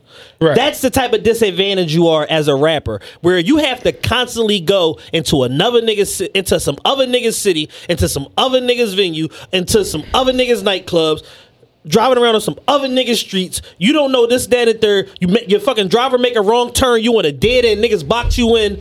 And then the craziest part is when naked. when you do get off of the road for your eighty-two home, eighty-two away games, and you come home, your home arena annoyed the fuck annoyed yeah. with you, like, straight up, because you ain't been there, you ain't sent nothing back, you ain't do this, you ain't real now, no more. Now you can't come to the hood, you banned and all type. Now you got to play hood politics, and it's just so much nonsense. And you just got to constantly be on the defense. Damn, what's that card? What's so so? That nigga look fishy. Da da da. Check that nigga. Boo woo. Seal this entrance. Go around the back way. Come this way. No, put him in the other car. Like you got like niggas are like King Von was riding around in a bulletproof truck in Atlanta. T I just told us a week ago Atlanta was Wakanda. Well, why is fucking yeah. King Von riding around in a bulletproof truck? Coon, that is one of the execs from Dream Chasers, a good friend of mine. Why is Meek riding around in a bulletproof truck? Almost everywhere he go. Mm-hmm. It's dangerous as fuck to be a rapper. That's why. Yeah. You don't know what's going to happen. You can't go to Walmart. You can't differentiate who's pump faking from who's really with the shit. So you got to treat everybody in every scenario like they with the shit. You got to go DEFCON five on every situation. Because when you don't, you get smoked. The craziest part about it is all these rappers is getting killed. It don't even happen at their away games. Yeah. Mo three got killed in Dallas. Yeah. Nipsey got killed in his parking lot. Yeah. But you know what I'm saying? So it, it's Lil just... Snoop got killed in his apartment. In his apartment. It's like... It's fucked up. It ain't no Biggies getting killed in L A's and shit like that. It's like motherfuckers is straight. Well, Pop Smoke situation was like that, but that was like a freak situation.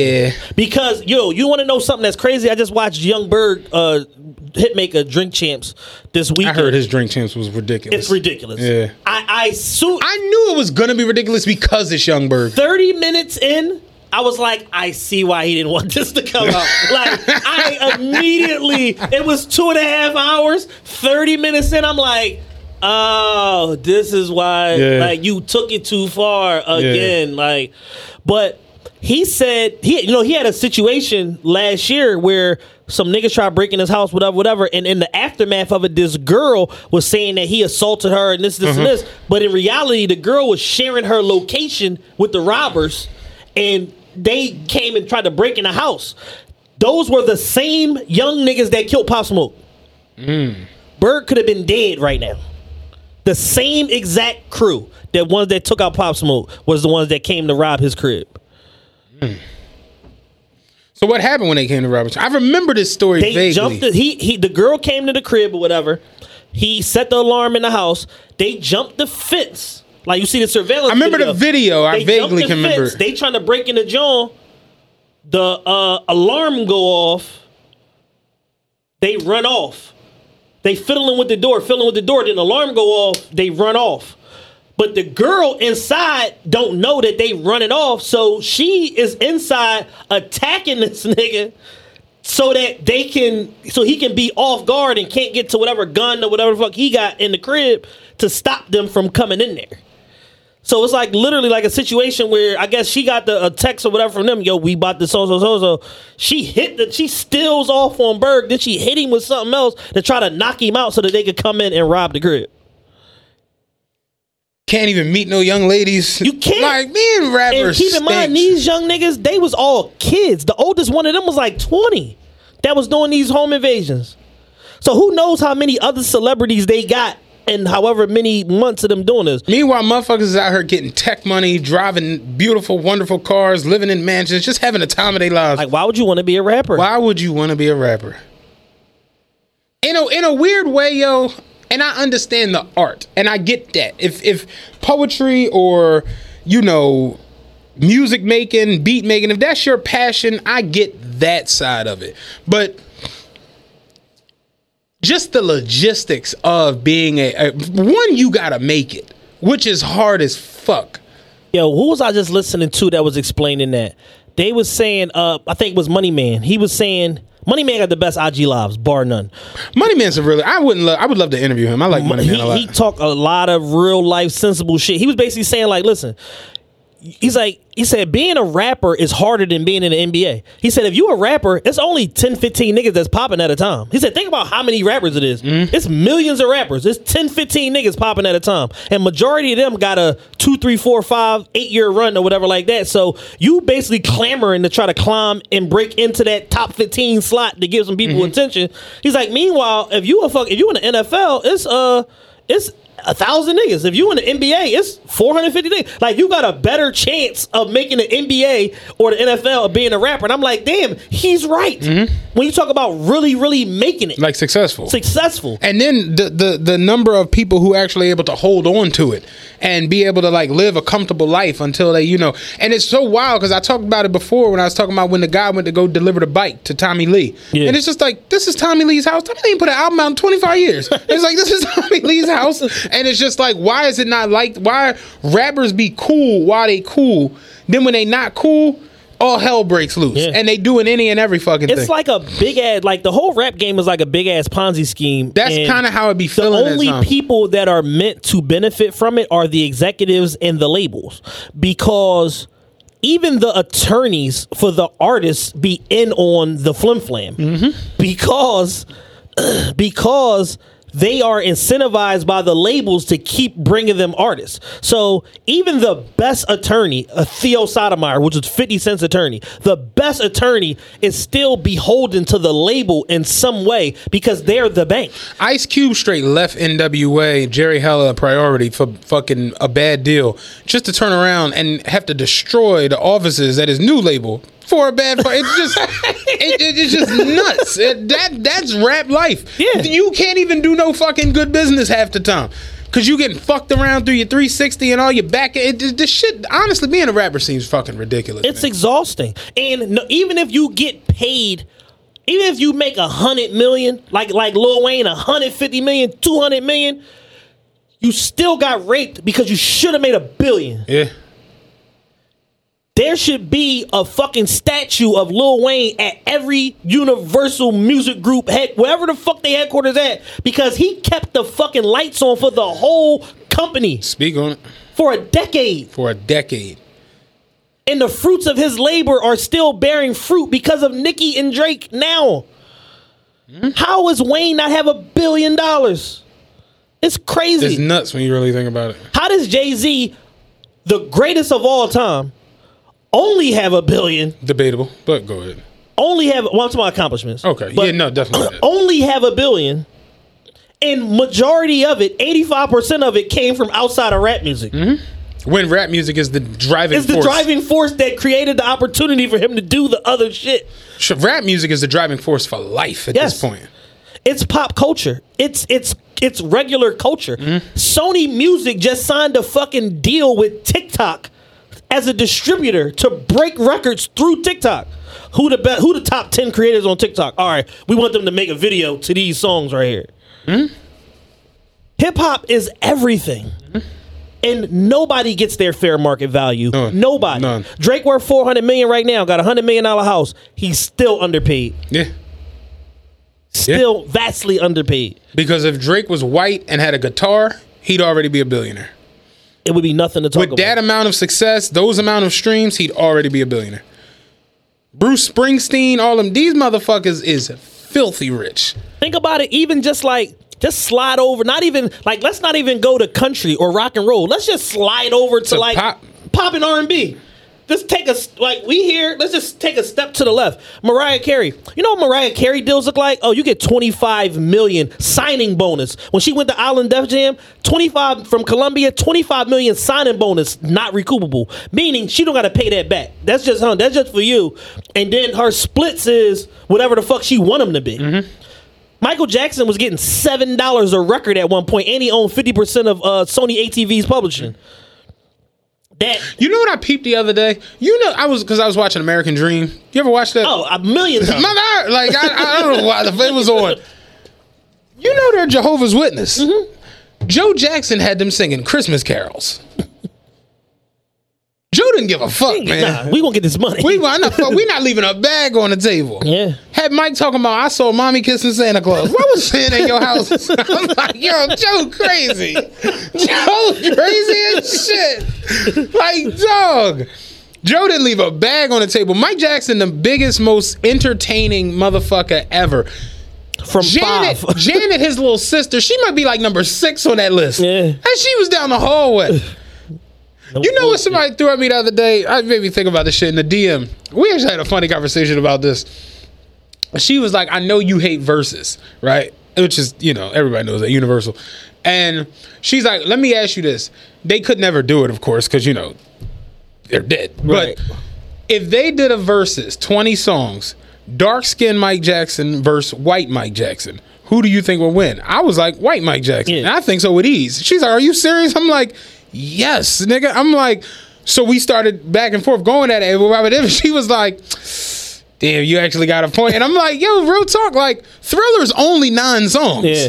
So if you take every song on Thriller, and three of them is kind of like throwaways yeah. for where the other six were at. Yeah, yeah, yeah. Off the Wall, Rock With You, Don't Stop Till You Get Enough, and maybe like Girlfriend, and then, you know, it's a couple joints on it, but I'm like, after that, it's like you gotta start going and pulling like Dancing Machine and shit like that from the Jackson Five. I'm, I'm, I'm like, they'd never see that coming. They'd never, they'd never, they'd never see that coming. Dancing Machine. But I'm like, white Mike got everything from Bad, Smooth Criminal, Man in the Mirror, Liberian Girl, Speed Demon, Dirty Diana, the song Bad, The Way You Make Me Feel. He got Jam, Remember the Time, Dangerous. He got Scream with Janet. He got You Rock My World, Butterflies, You You Are Not Alone. They Don't Really Care About Us. I'm like, I don't know what the fuck you talking yeah. about. White Mike might take Dark Mike into the deep waters. And she was like, yeah, damn, yo, you absolutely right. I'm like, dog, like, this is the thing. Thriller is the greatest album ever. Yes. Bad is just as good. It's the only thing Bad doesn't have is Thriller. Thriller. Yeah. It just doesn't have the song Thriller. Like, Thriller sold fifty mil, Bad sold twenty-eight. Yeah. It's just as good of an album. And honestly, to me, has a deeper... Yeah. It goes deeper because of the songs like Man in the Mirror and Dirty Diana and all them type Jones. But I'm like, dog, I'm telling her. Dirty he got, Diana, my favorite Mike song of all dog, time. Dog, I'm like, he got black and white. I'm like, white Mike got so much shit, yeah. it's not even fucking funny. So we started doing the songs or whatever, so that's how it got like funny. And she was like, what, what does he have for Rock With You? And I'm like, Remember the Time. And she was like, mm, okay. What does he got for Beat It? I'm like, Smooth Criminal. And she was like, all right. What does he got for...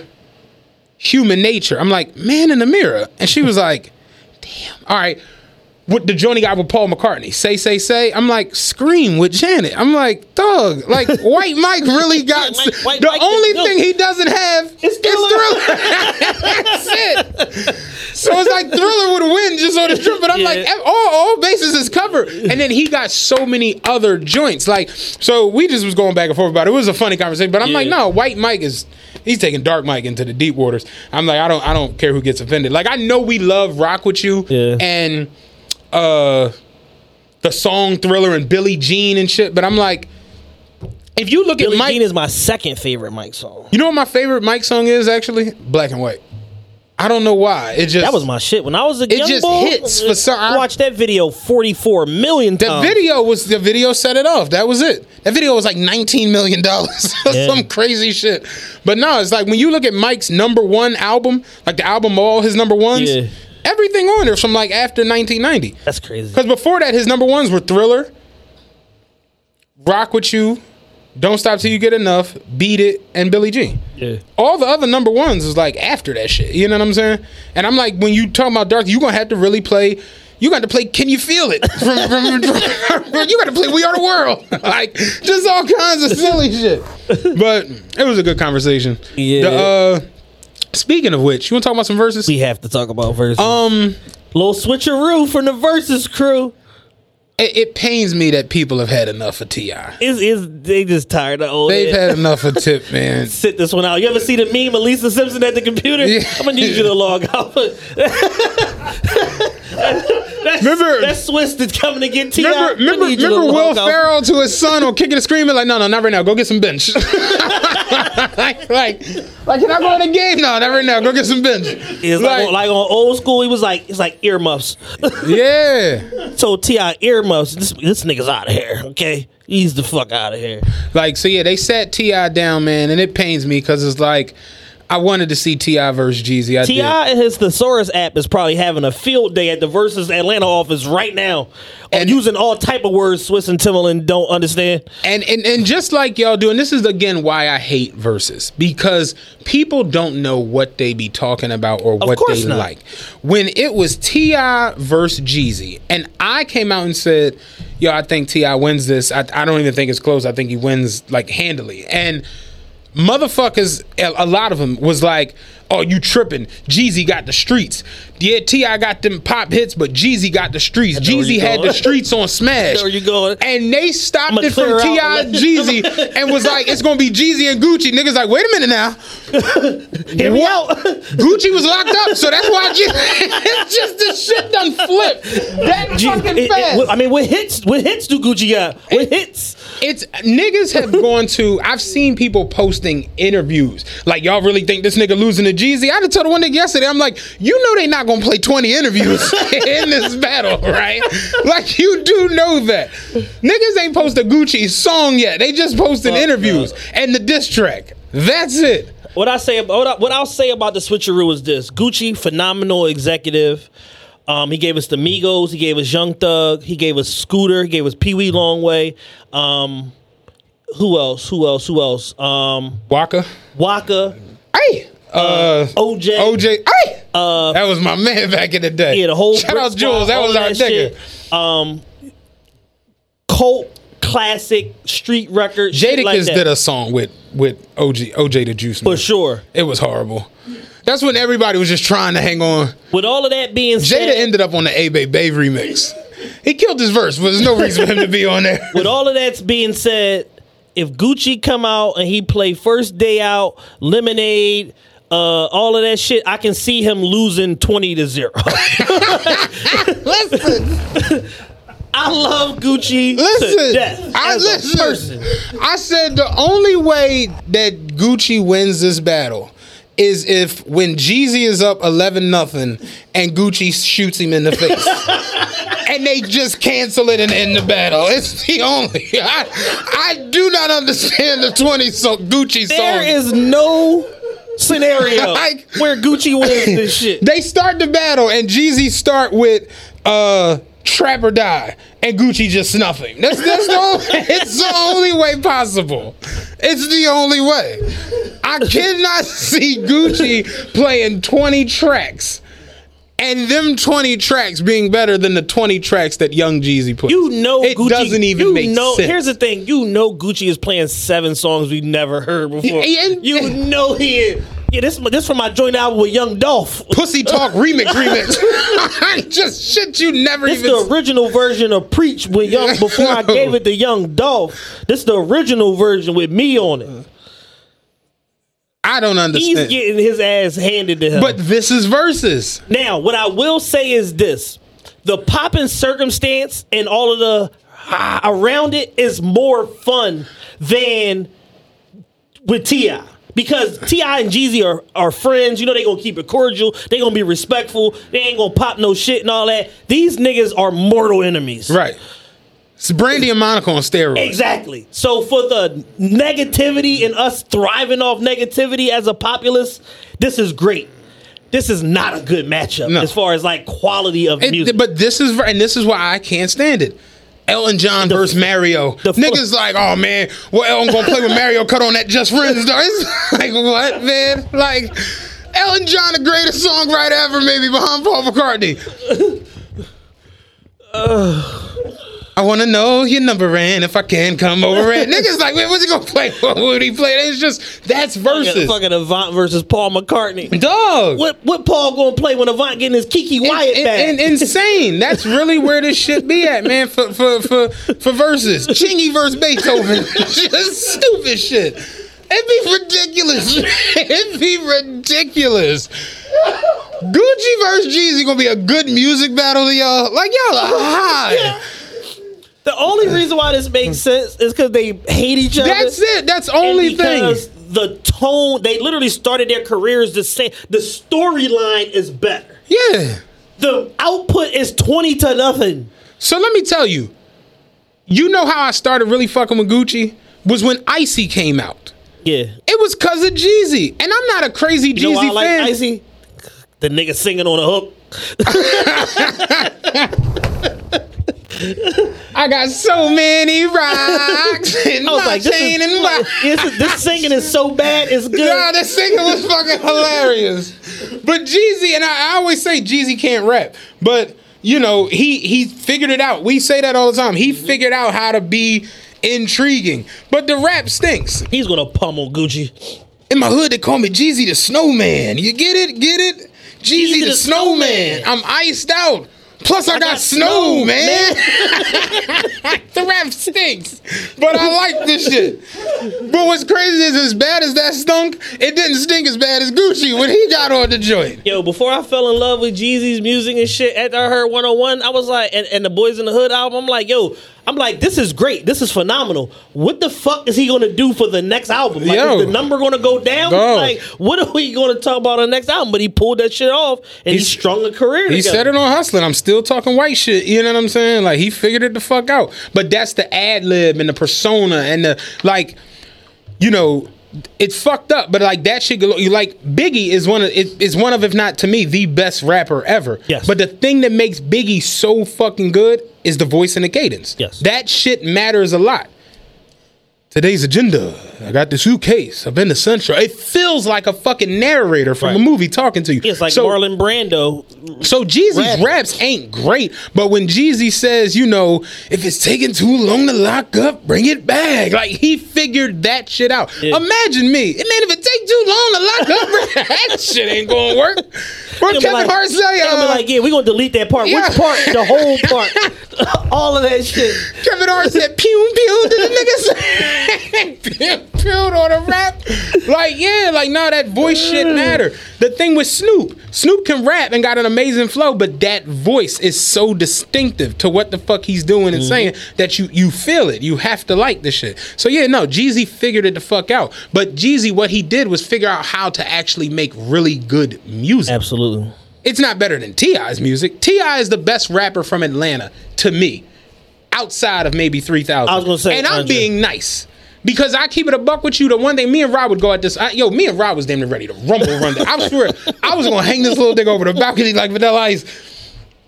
The thing with Andre three thousand for me is he never did a solo joint. Yeah. And I always wanted him. He just him. don't have enough material. I ain't even going that he don't got enough material. I just think he didn't want to. You know what I'm saying? But when you hear him do shit like, uh, what's the joint with uh, Sleepy Brown? Um, Leather in the summer, silk in the winter. This is such an art. Where do I begin? Uh, I used to sing tenor in the church choir. Really, I was flexing. But that, what the fuck? Uh, I can't wait. I can't wait. Yeah. You hear that, or you hear him on Drake John on Take Care. Um, or, now the both of uh, uh, what's it called? The Real Her. Yeah, The Real Her. D- Drake can rap his ass off, but I never got a full album where it was him doing multiple cuts about. Th- yeah, yeah, yeah. So that was my only thing. Big Boy's a great rapper. He can rap his ass off he too, but he ain't Dre. Yeah. And it's like Dre never did a solo project. So it's just like for me, when I look at the Atlanta scene, T I when he he the king of the fucking South for a reason. It's like yeah, he was the best, biggest nigga from A T L yeah, and was sure. fucking it up. It's either him or Luda. And then, you know, then comes the... I don't put Dre in that category with them. I just don't. Dre's over there. It's a different... And it's a different generation, Different, too. Yeah, different time. But Dre's over there. Southern Player, Catalytic Music, and all A T L. That shit's something else. Yeah. It's T I and Luda. Then it's Jeezy. And Future. Then it's Future. Then it's like... I got Future ahead of Jeezy. I don't. Future got the fucking most number one albums other than Drake. I don't look at Future like a... like a rap rapper. Do that make sense? Well, Jeezy. But Jeezy, I, it's hard to explain. Like, Future to me is like a singer rapper. Okay. Do that make any sense? That makes sense. But like, I just, like, Future's trap talk is elite. That nigga, like... Jeezy's isn't? No, it is. Oh. But I'm just saying, but I, I don't think Future gets the credit he no, deserves he definitely doesn't. For his trap talk and his street shit because it's... It's not pieced together like these. Fu- it's I, like one-liners. I think Future shit is more of like a pop culture thing behind it too. That's true. Yeah, true. Like when he said, "I I just fucked the bitch since Gucci flip flops." The flip flops were out. They were sold out. Yeah. They just, you know what I'm saying? It's He's like the king of one-liners. It's like the shit like that, right? Where Jeezy is just raw and brash, ghetto rap. Yeah. You know what I'm saying? I think Jeezy encapsulated the trap in the streets better than anybody. In one oh one, like with, between the the Trap or Die mixtape and one oh one, it's hard. T I did a very good job he did in trap music. Excellent job of kind of introducing the concept. I think Jeezy perfected it between what he did on that Boys in the Hood album, Trap or Die mixtape, and then culminating in one oh one. I think that run of projects encapsulates the turnover of the rap game into the trap shit better than anybody. Like, I was telling my homie... But T I set the blueprint. Because my homie was like, yeah, but T I always been, like, a pop nigga. And I'm like, nah. I'm nah, like, honestly, what happened is sometimes it just be like that. Your hardcore records be, turn pop. Like, Pac made Hit 'Em Up. That nigga was violent as fuck on that yeah. joint. And it became a pop phenomenon. So it's like, T I, when you look at, like, trap which, music... And, and shit, even, like, what's his biggest song? What you know... He's talking trap yeah, shit. He's that's not supposed to go number one, but it did. But it, it was a groundswell of all these different things that pushed that. Like when you look at up. like Rubber Band Man, that's a that turned into be the M T V single from trap music. Yeah. And on that song, he literally says, "Why in rubber bands is representing the struggle, man. My folks is trapping till they come up with another, another plan. plan, stack a couple grand to get themselves off their mama land." Like he just he's talking straight up shit, yeah. and this shit just wound up blowing. Now, granted, he had a Jazzy Fizzle, Product Shizzle, and Let's Get Away, but that's my shit. You know what I'm saying? So it's like, yeah, every now and then this shit happened. But when I saw they changed his battle around to Gucci Jeezy, I'm just like, I get the whole violence aspect of it, but... Yeah, they're going for viewership, not what's the better... Did you see somebody battle. was like, uh... Jeezy homie that got killed looking to see him doing the battle? Like, the face, like... Like, dog. So that's my whole joint. Like, hey, are we going to get a Sean Garrett and Dream where it's like, you bitch ass nigga? Yeah. Are they going to be in the same room? I don't see that. Separated by bulletproof glass, if they are. So it's weird. Yeah. I, I, me personally. I, the way I put it last night on Twitter, I said, listen, I said, Jeezy and T I was something that I probably would have watched if I got a minute. I'm not missing these niggas because I want to see. Whatever goes down, I need to be there live. And I don't believe it's gonna it's gonna happen until I see them niggas both sign on to the feed or the same room separated by the Israeli guard or whatever the fuck they gonna do. I don't even believe it's going down till I see them cut the damn uh, verses on. That's the only part about the lockdown that I don't know if I necessarily want is more verses. No, you about to get seven verses about to a get week, nine, nigga. But yeah, you about to get nine verses a week, nigga. you look up and you see fucking Lil Kim versus Monifa. You just like, how the fuck, man, did we get here? You know what I'm saying? Just nonsense. And and that's where I just be like, mm, I don't know. I don't know if I want any yeah, more of this. I mean, I tell you this. Gucci gonna get pummeled, but it's much see, it's must see T V nonetheless. Because the commentary in between the songs is this is gonna be golden. Yeah, it's, it's, it should be pretty good. Yeah, that was cool, pussy. Uh, I'm gonna get into this next song. It's just gonna be great. That was cool, pussy. I'm gonna get into this next song. This from me and Waka album. Yo. What's up with Waka? Is he still doing music? Not really. Yeah. Waka's like huge in that E D M world. And he's just basically, you know, he, you know, when you catch Waka, the, the handful of times he do talk, like Waka's basically saying the shit that we be saying, which is like rap culture is nonsense, is bullshit, like this is stupid. Like he, he just a whole new person. Waka forever the funniest for uh, thinking that the fucking sign language bitch was dancing. Oh my! That was the greatest shit ever, dog. Greatest concert moment ever. Uh, real quick, Waka. No white jeans formed against me shall prosper. Oh my god! This nigga has been on a rampage against white jeans on the timeline. White jeans are strange. They are very bizarre. I've never owned a pair. It's just something about a nigga in white jeans that let me know he got a pack of incense in the car. Like it's just certain cues. I tell my barber Les always, whenever he sees somebody in white jeans, he'll ask, "Oh, yo, you going to Penn's Landing?" Because you, I don't know why, but if you put on white jeans, you're going down to Penn's Landing. You have to go. You have to be going to Penn's Landing. You have to go. The um. So it made us start talking. In your opinion, I don't know if you've put much thought to this, what is the worst fashion trend you've ever seen from the city? I know mine's. Leather on everything is my... Me. Like, the leather sleeves, oh. the leather joggers, the leather sweatshirt, leather hat. Like, leather on everything is by far... Like, niggas went full Eddie Murphy for fourteen months. And it was, and I'm guilty of it too. It was terrible. Niggas definitely did go full Eddie Niggas Murphy. Niggas went full Eddie you Murphy, ain't dog. I had a picture, right? I was at this party. We had a party on, at third and Market at the old Bluesette. It was called Privé. I had on a red... Tay Modish made me this sweatshirt. It was a red sweatshirt with black leather sleeves, and oh, I had you. on like, and I had on black coated canvas. Cargos. These pants was heavy as shit. Hey, you went full Thriller. Yo, went all the way. These pants was heavy as shit, dog. Eventually, the button, the, they were so heavy, the button broke. It couldn't support holding the pants up no more. Jesus That's Christ. How heavy they was. Leather on shit was horrible. Like, imagine taking some cargo pants that are already heavy as shit and dipping them in tar. Like, that was literally like what chocolate. It was. In fudge sauce. Like, you just, yeah. took, just took them right to, uh, to the melting pot. And them, just them, them, heavy, them, them heavy duty cargos and shit. By far, that's my, my most horrible fashion uh, memory. I, I just want to start off by saying I absolutely hated this. I never took part in this, and I could not understand why it was going on. The most ridiculous time period that we had here in Philadelphia, to me. Do you remember when niggas was wearing T-shirts like buns? Yes. I absolutely hated that. I couldn't understand why it was happening.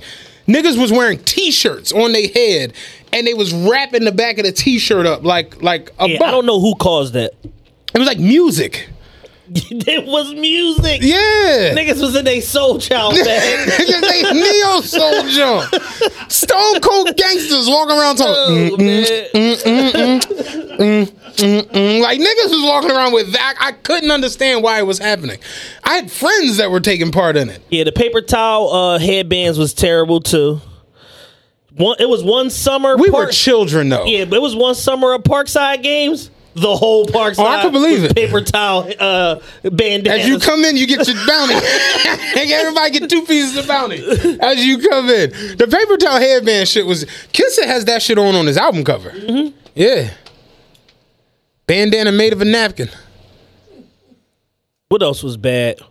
Um, the T-shirt headband. I mean, the T-shirt bun shit was, yeah, that's was pretty strange bad. As fuck. Um, You were talking about the the denim, the uh, the button up with the big denim. With um, Jack. That was funny as shit. No, I was working at Total Sport, man, in Cherry Hill. I was the manager at Total Sport in Cherry Hill. That shit was all the way down the end by the food court. So we in the super cut. It's us, the Sprint store, and Champs. That's the only thing back there in the fucking food court. We got we went from literally overnight from having all jerseys and sweatsuits to nine rows of forty dollar button ups. The button up era, big ass stripe, John. They was terrible. What made the button up era so bad was not even the fact that the button ups were gigantic. What made the button up era so bad is that the button ups did a lot of shit that they didn't need to do. French go. Why the cuffs that big on a street now, button up? Get, you gotta get the Jones with the cuff links. Yo, real shit. Why does your button up have jersey numbers on the back of it? The shit made no sense.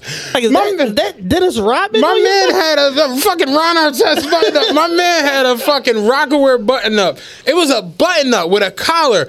It said Rocka R W Wear with a big ass ninety-nine on the back. I'm like, what is happening? Why is this shirt doing that? Worst much? Of all worlds. Yo. That that big button up shit was was a pretty awful. Then when awful. Niggas got into the military button ups, the Jones with the lapels with the buttons on his shoulder. Oh my god, yo! Nigga. Why do I have? I got a picture where I have one of them, like the soldier. Yes, yeah. Man.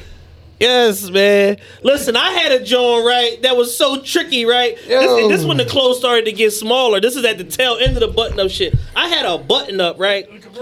The convertible John that you could pin. You could pin it at the elbow. Shut the fuck up, the convertible. It took me a second to catch with that. With the forearm. Now I got the forearm out. The convertible. My, my sleeve definitely is secure. It matched in. Hold on. Let me motherfucking. You know what I'm saying? Yo. Yo. Top down chrome spinach, yo. I remember that Dude, shit. Wham, wham, wham. Flip that joint three times, yo. It, lock it in. Yo. It's there, it ain't going nowhere. Yo. The military button-ups, though. I'll never forget this shit. Two pockets on the chest and the shoulder lapel. Jay Jay and Shiz was having a party. They, Jay had like got part of a club up fucking like Rising Sun or some shit like that. Okay. If, I can't remember the name of it. It was Club Miami? It might have been Club Miami. On Rising Sun. On Rising Sun. It's a, uh, like a C V S right there. Yes. Club yes. Hell, yes, yes. Okay. Jay, I've never been in there one time. They had a party there. And I, I will never forget this because you know how like the parties be like hosted by like somebody yeah. and the the the the the post the person hosting the party is never Denzel Washington or Chris Brown. It's always like a C or D celebrity. Yeah. So this night the party was hosted by Javon Curse. And I, damn. Yeah. I, hosted by the super freak Javon Curse. But I don't know what came over me. I was like, man, I'm putting on that shit. Freak gonna be in there. We partying tonight, nigga. Freak gonna be in there. And I don't know why, but I was like, I had the military button up and I never oh, wore it. It was God. Black and purple. And I was like, yeah, I'm wearing that junk. And I put it on and, you know, whatever, whatever. We got up in there and I never forget my homie was like, damn, you got a lot of, uh, you got a lot of medals, man. What was, what's, because it had little fucking, little, little Medal of Valor over here, little shit over here. Little Purple Heart over here. I saved three bitches in Guadastanama over, over here. Dog. Yo, the military button-ups was a fucking crazy little time period, man. But you absolutely right. The convertible sleeves on the button-ups was a... Took it to the next level. They didn't see that coming. They did not see that coming. Nigga, I got a button-up one time, right? You know how, like, back in the day, they had the ruffle shirts, like the prom shirts, the yeah. tuxedo joint with the ruffles? I got a joint from Express that was white with black pinstripes with, like, some small ruffles. Yeah! On the, on the front. Yo, I remember we went to... um. to Miami, and one of my homies, he he always had a little Craig David in him. You know what I'm saying? Like, you know, you got. I got a picture I gotta show you. I went full Craig David. I know Rick. Rick, listen. You listen. I know you got the picture. Don't post that picture. Send it to me. You I know how you just got Greg that David, one dog. homie that's like real. Um, trying to think of the proper term. You need to fill me in. Like just real metros, not metrosexual. That's not even the, the right term. But like. Cause they, they they wear street urban fashion, yeah. But then for some reason on like the nights it's time to like go out, it just goes. You know what I'm saying? It goes full neo soul, like more like it's, I don't want to say preppy because that's like, not preppy. Yeah, um, but just real. I know what you get, what you're getting at. Real dwelly, if if that is right. You know what I'm saying? And my one homie, the I'm, jeans is big, but the shirt is small. Right, like that's right. And I'm like, when? It's crazy because I'm always around you. Like, when did you even have time to buy a seashell necklace? You know what I'm saying? shit, shit like that. It's just like, where, where did you get that joint? You know what I'm saying? When, when, I'm serious, dog. When, we, when did you buy four Cairo shell necklaces, brother? We we went out this particular night, and he went full. He had on a seashell necklace, and the shirt he had on, like, you ever see when when like chicks wear the the corsets? Yes. And they gotta tie it in the back. Well, it was like a mini corset on, on the front, on the chest, on the. It was like a chest. So corset. He had a hockey button up. Right. It's a like gin and juice. Yeah. Exactly. Yeah. It's like the hockey hoodie. Yeah. And the button up had a baby, and now it's the hockey button up. So he. He had his cleavage out and a seashell necklace on, and these like leather bracelets. And I, and I, I, I was like, "When the fuck? Did, Got when them did you, at a Dune Day? When did you buy all this, all this shit? A, a Dune, a Dune Day ninety-nine, brother. Like I've been had these. Like dog, I went, I went to the African Educational Conference. Like, dog, he had like four or five leather bracelets. I was just like, when did you get all of this shit, man? I never seen none of this in my life. And he was one of them boys. He just always could go full. Uh, what's one of them artists from over there? Um, one of them artists from over there. You know how they dress, like uh, like rough ends. You know what I'm saying? Like he go full rough ends for the evening. But yeah, that that you definitely right. It was a hockey shirt in the front. Yeah, it was it was awful. That's that's nasty. It was it was bad. That's the, um, pretty nasty.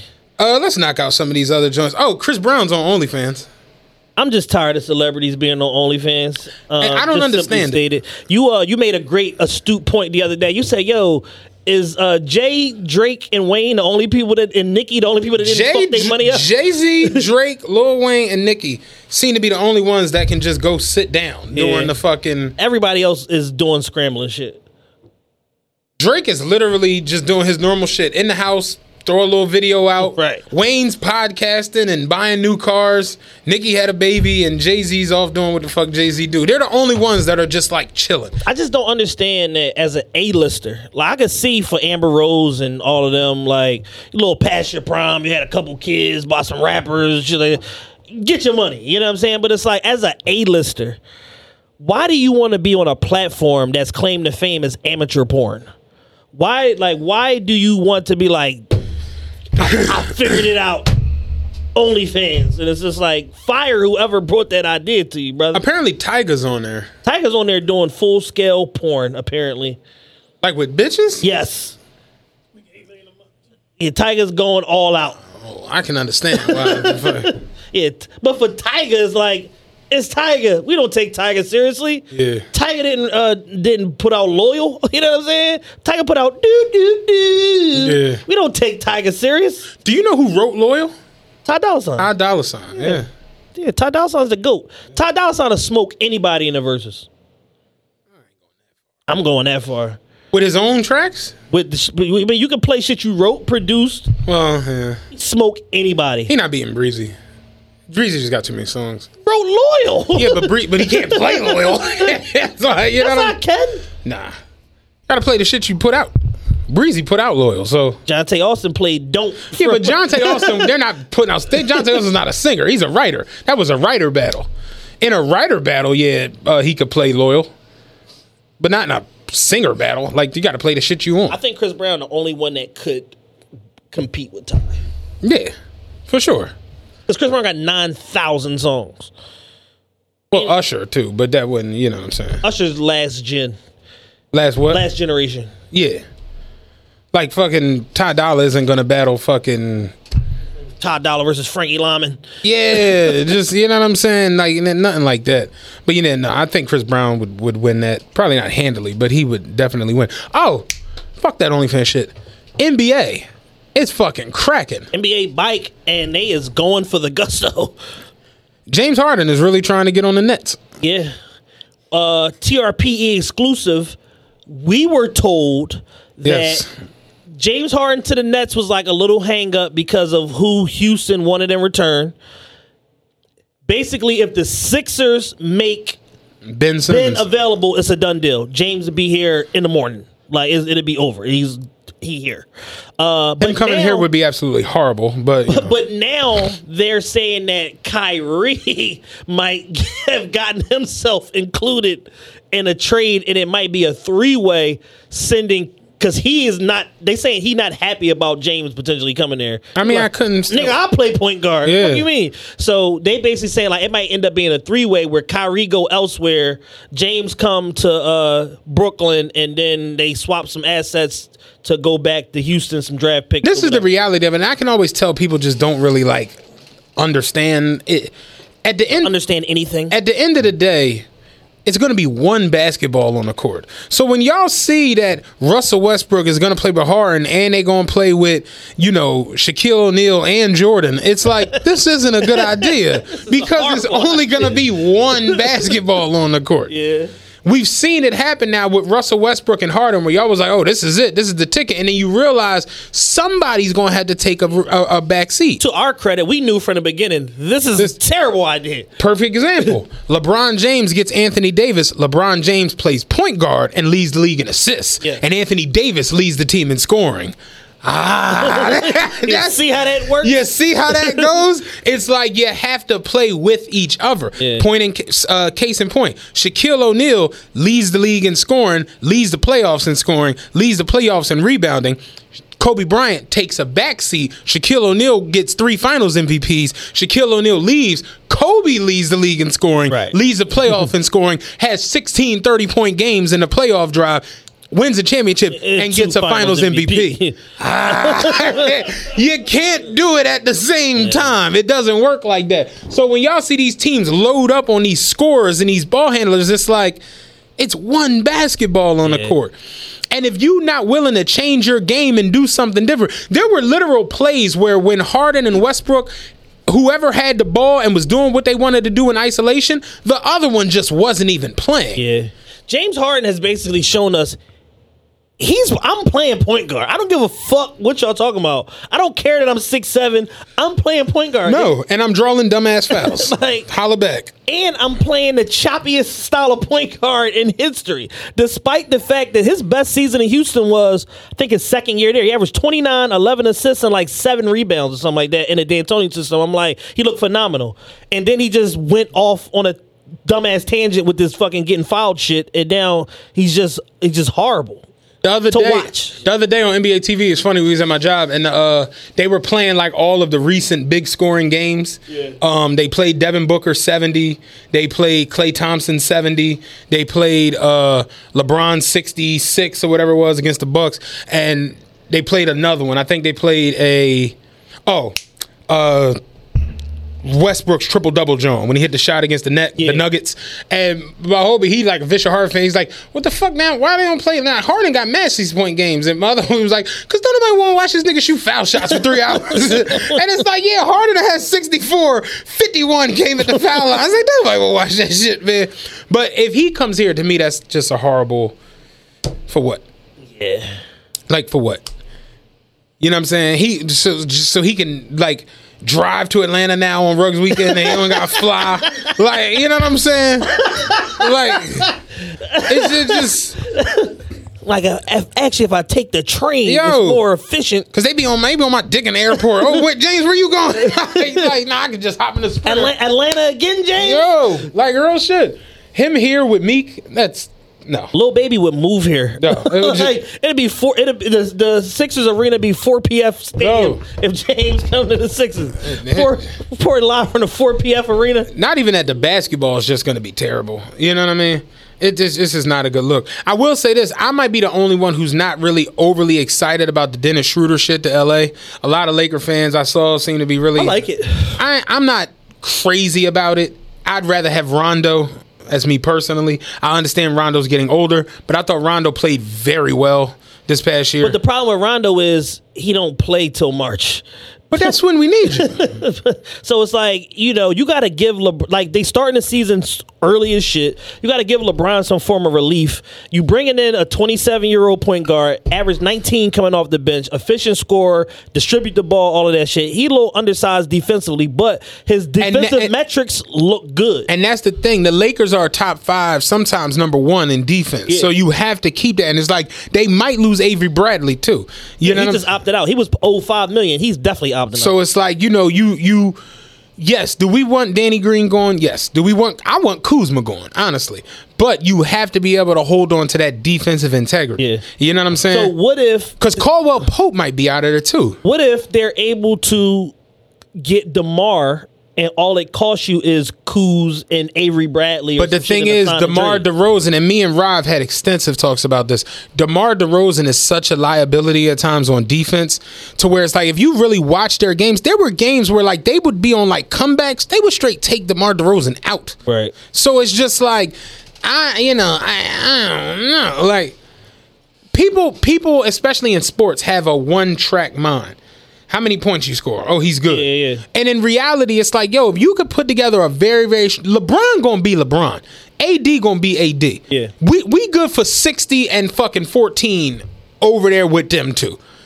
But we gotta... That's how they won a championship. That defense was pretty good. They had very great perimeter defense. Yeah, yeah, yeah. The perimeter defense was excellent. I think they're gonna play a different style of basketball from the way it's shaping up, because you ain't playing great perimeter defense with Dennis Schroeder playing thirty minutes a game.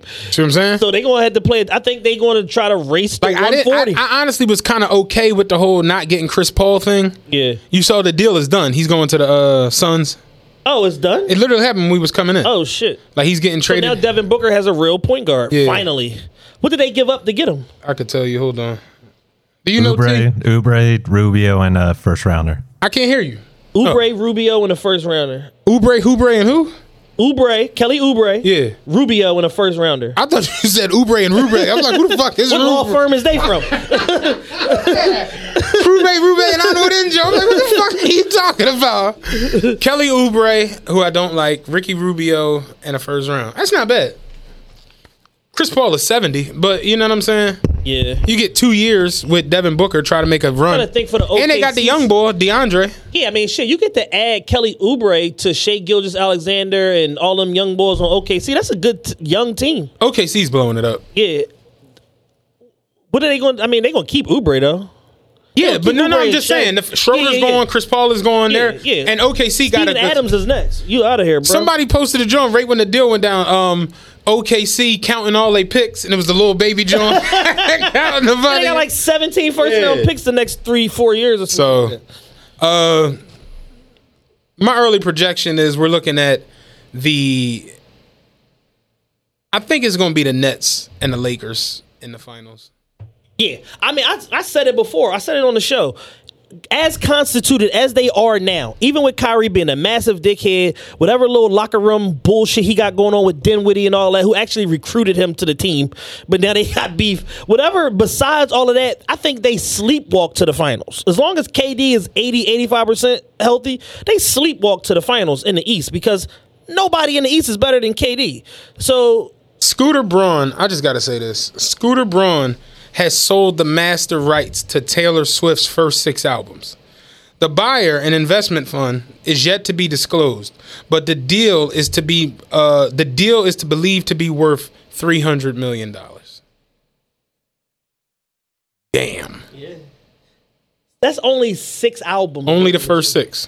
Michael Jackson's estate sold his fifty percent of Sony A T V, which was everybody's shit, for eight hundred eighty million dollars. He just got three three hundred for six albums of just Taylor Swift. Mm-hmm. If that don't, t- if you in the music game and that don't tell you that intellectual property and ownership is everything, mm-hmm. that's the craziest shit I ever heard in my life. Mm-hmm. That's fifty M's an album. fifty million an album, just for the rights. keep in mind, those albums' earning potential have seen their better days. Mm-hmm. So whatever the fuck he's earned off them already, and then now you get to cash in for three hundred. Oh, yeah, y'all can do whatever. Y'all can put this shit all type of movies. I don't give a fuck. Yeah. Like, I'm, go- I'm going to Malibu. State Property four, nigga, gonna be Taylor Swift songs on the soundtrack. Holy like, shit. Like, real shit.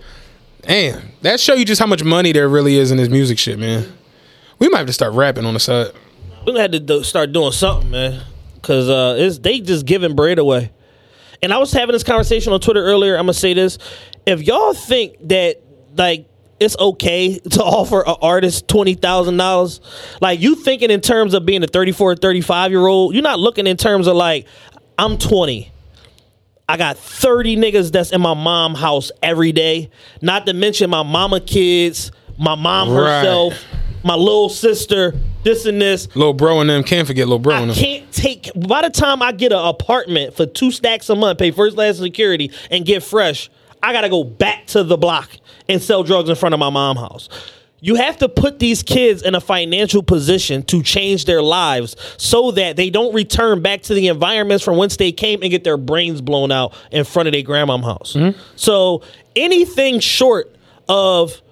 If you gonna give a motherfucker twenty thousand, all right, cool. I'm gonna give you twenty thousand for you, but I'm gonna give you five grand a month living expenses so that you can go and live in New York or live in Atlanta, whatever. Record your music, be away from the nonsense.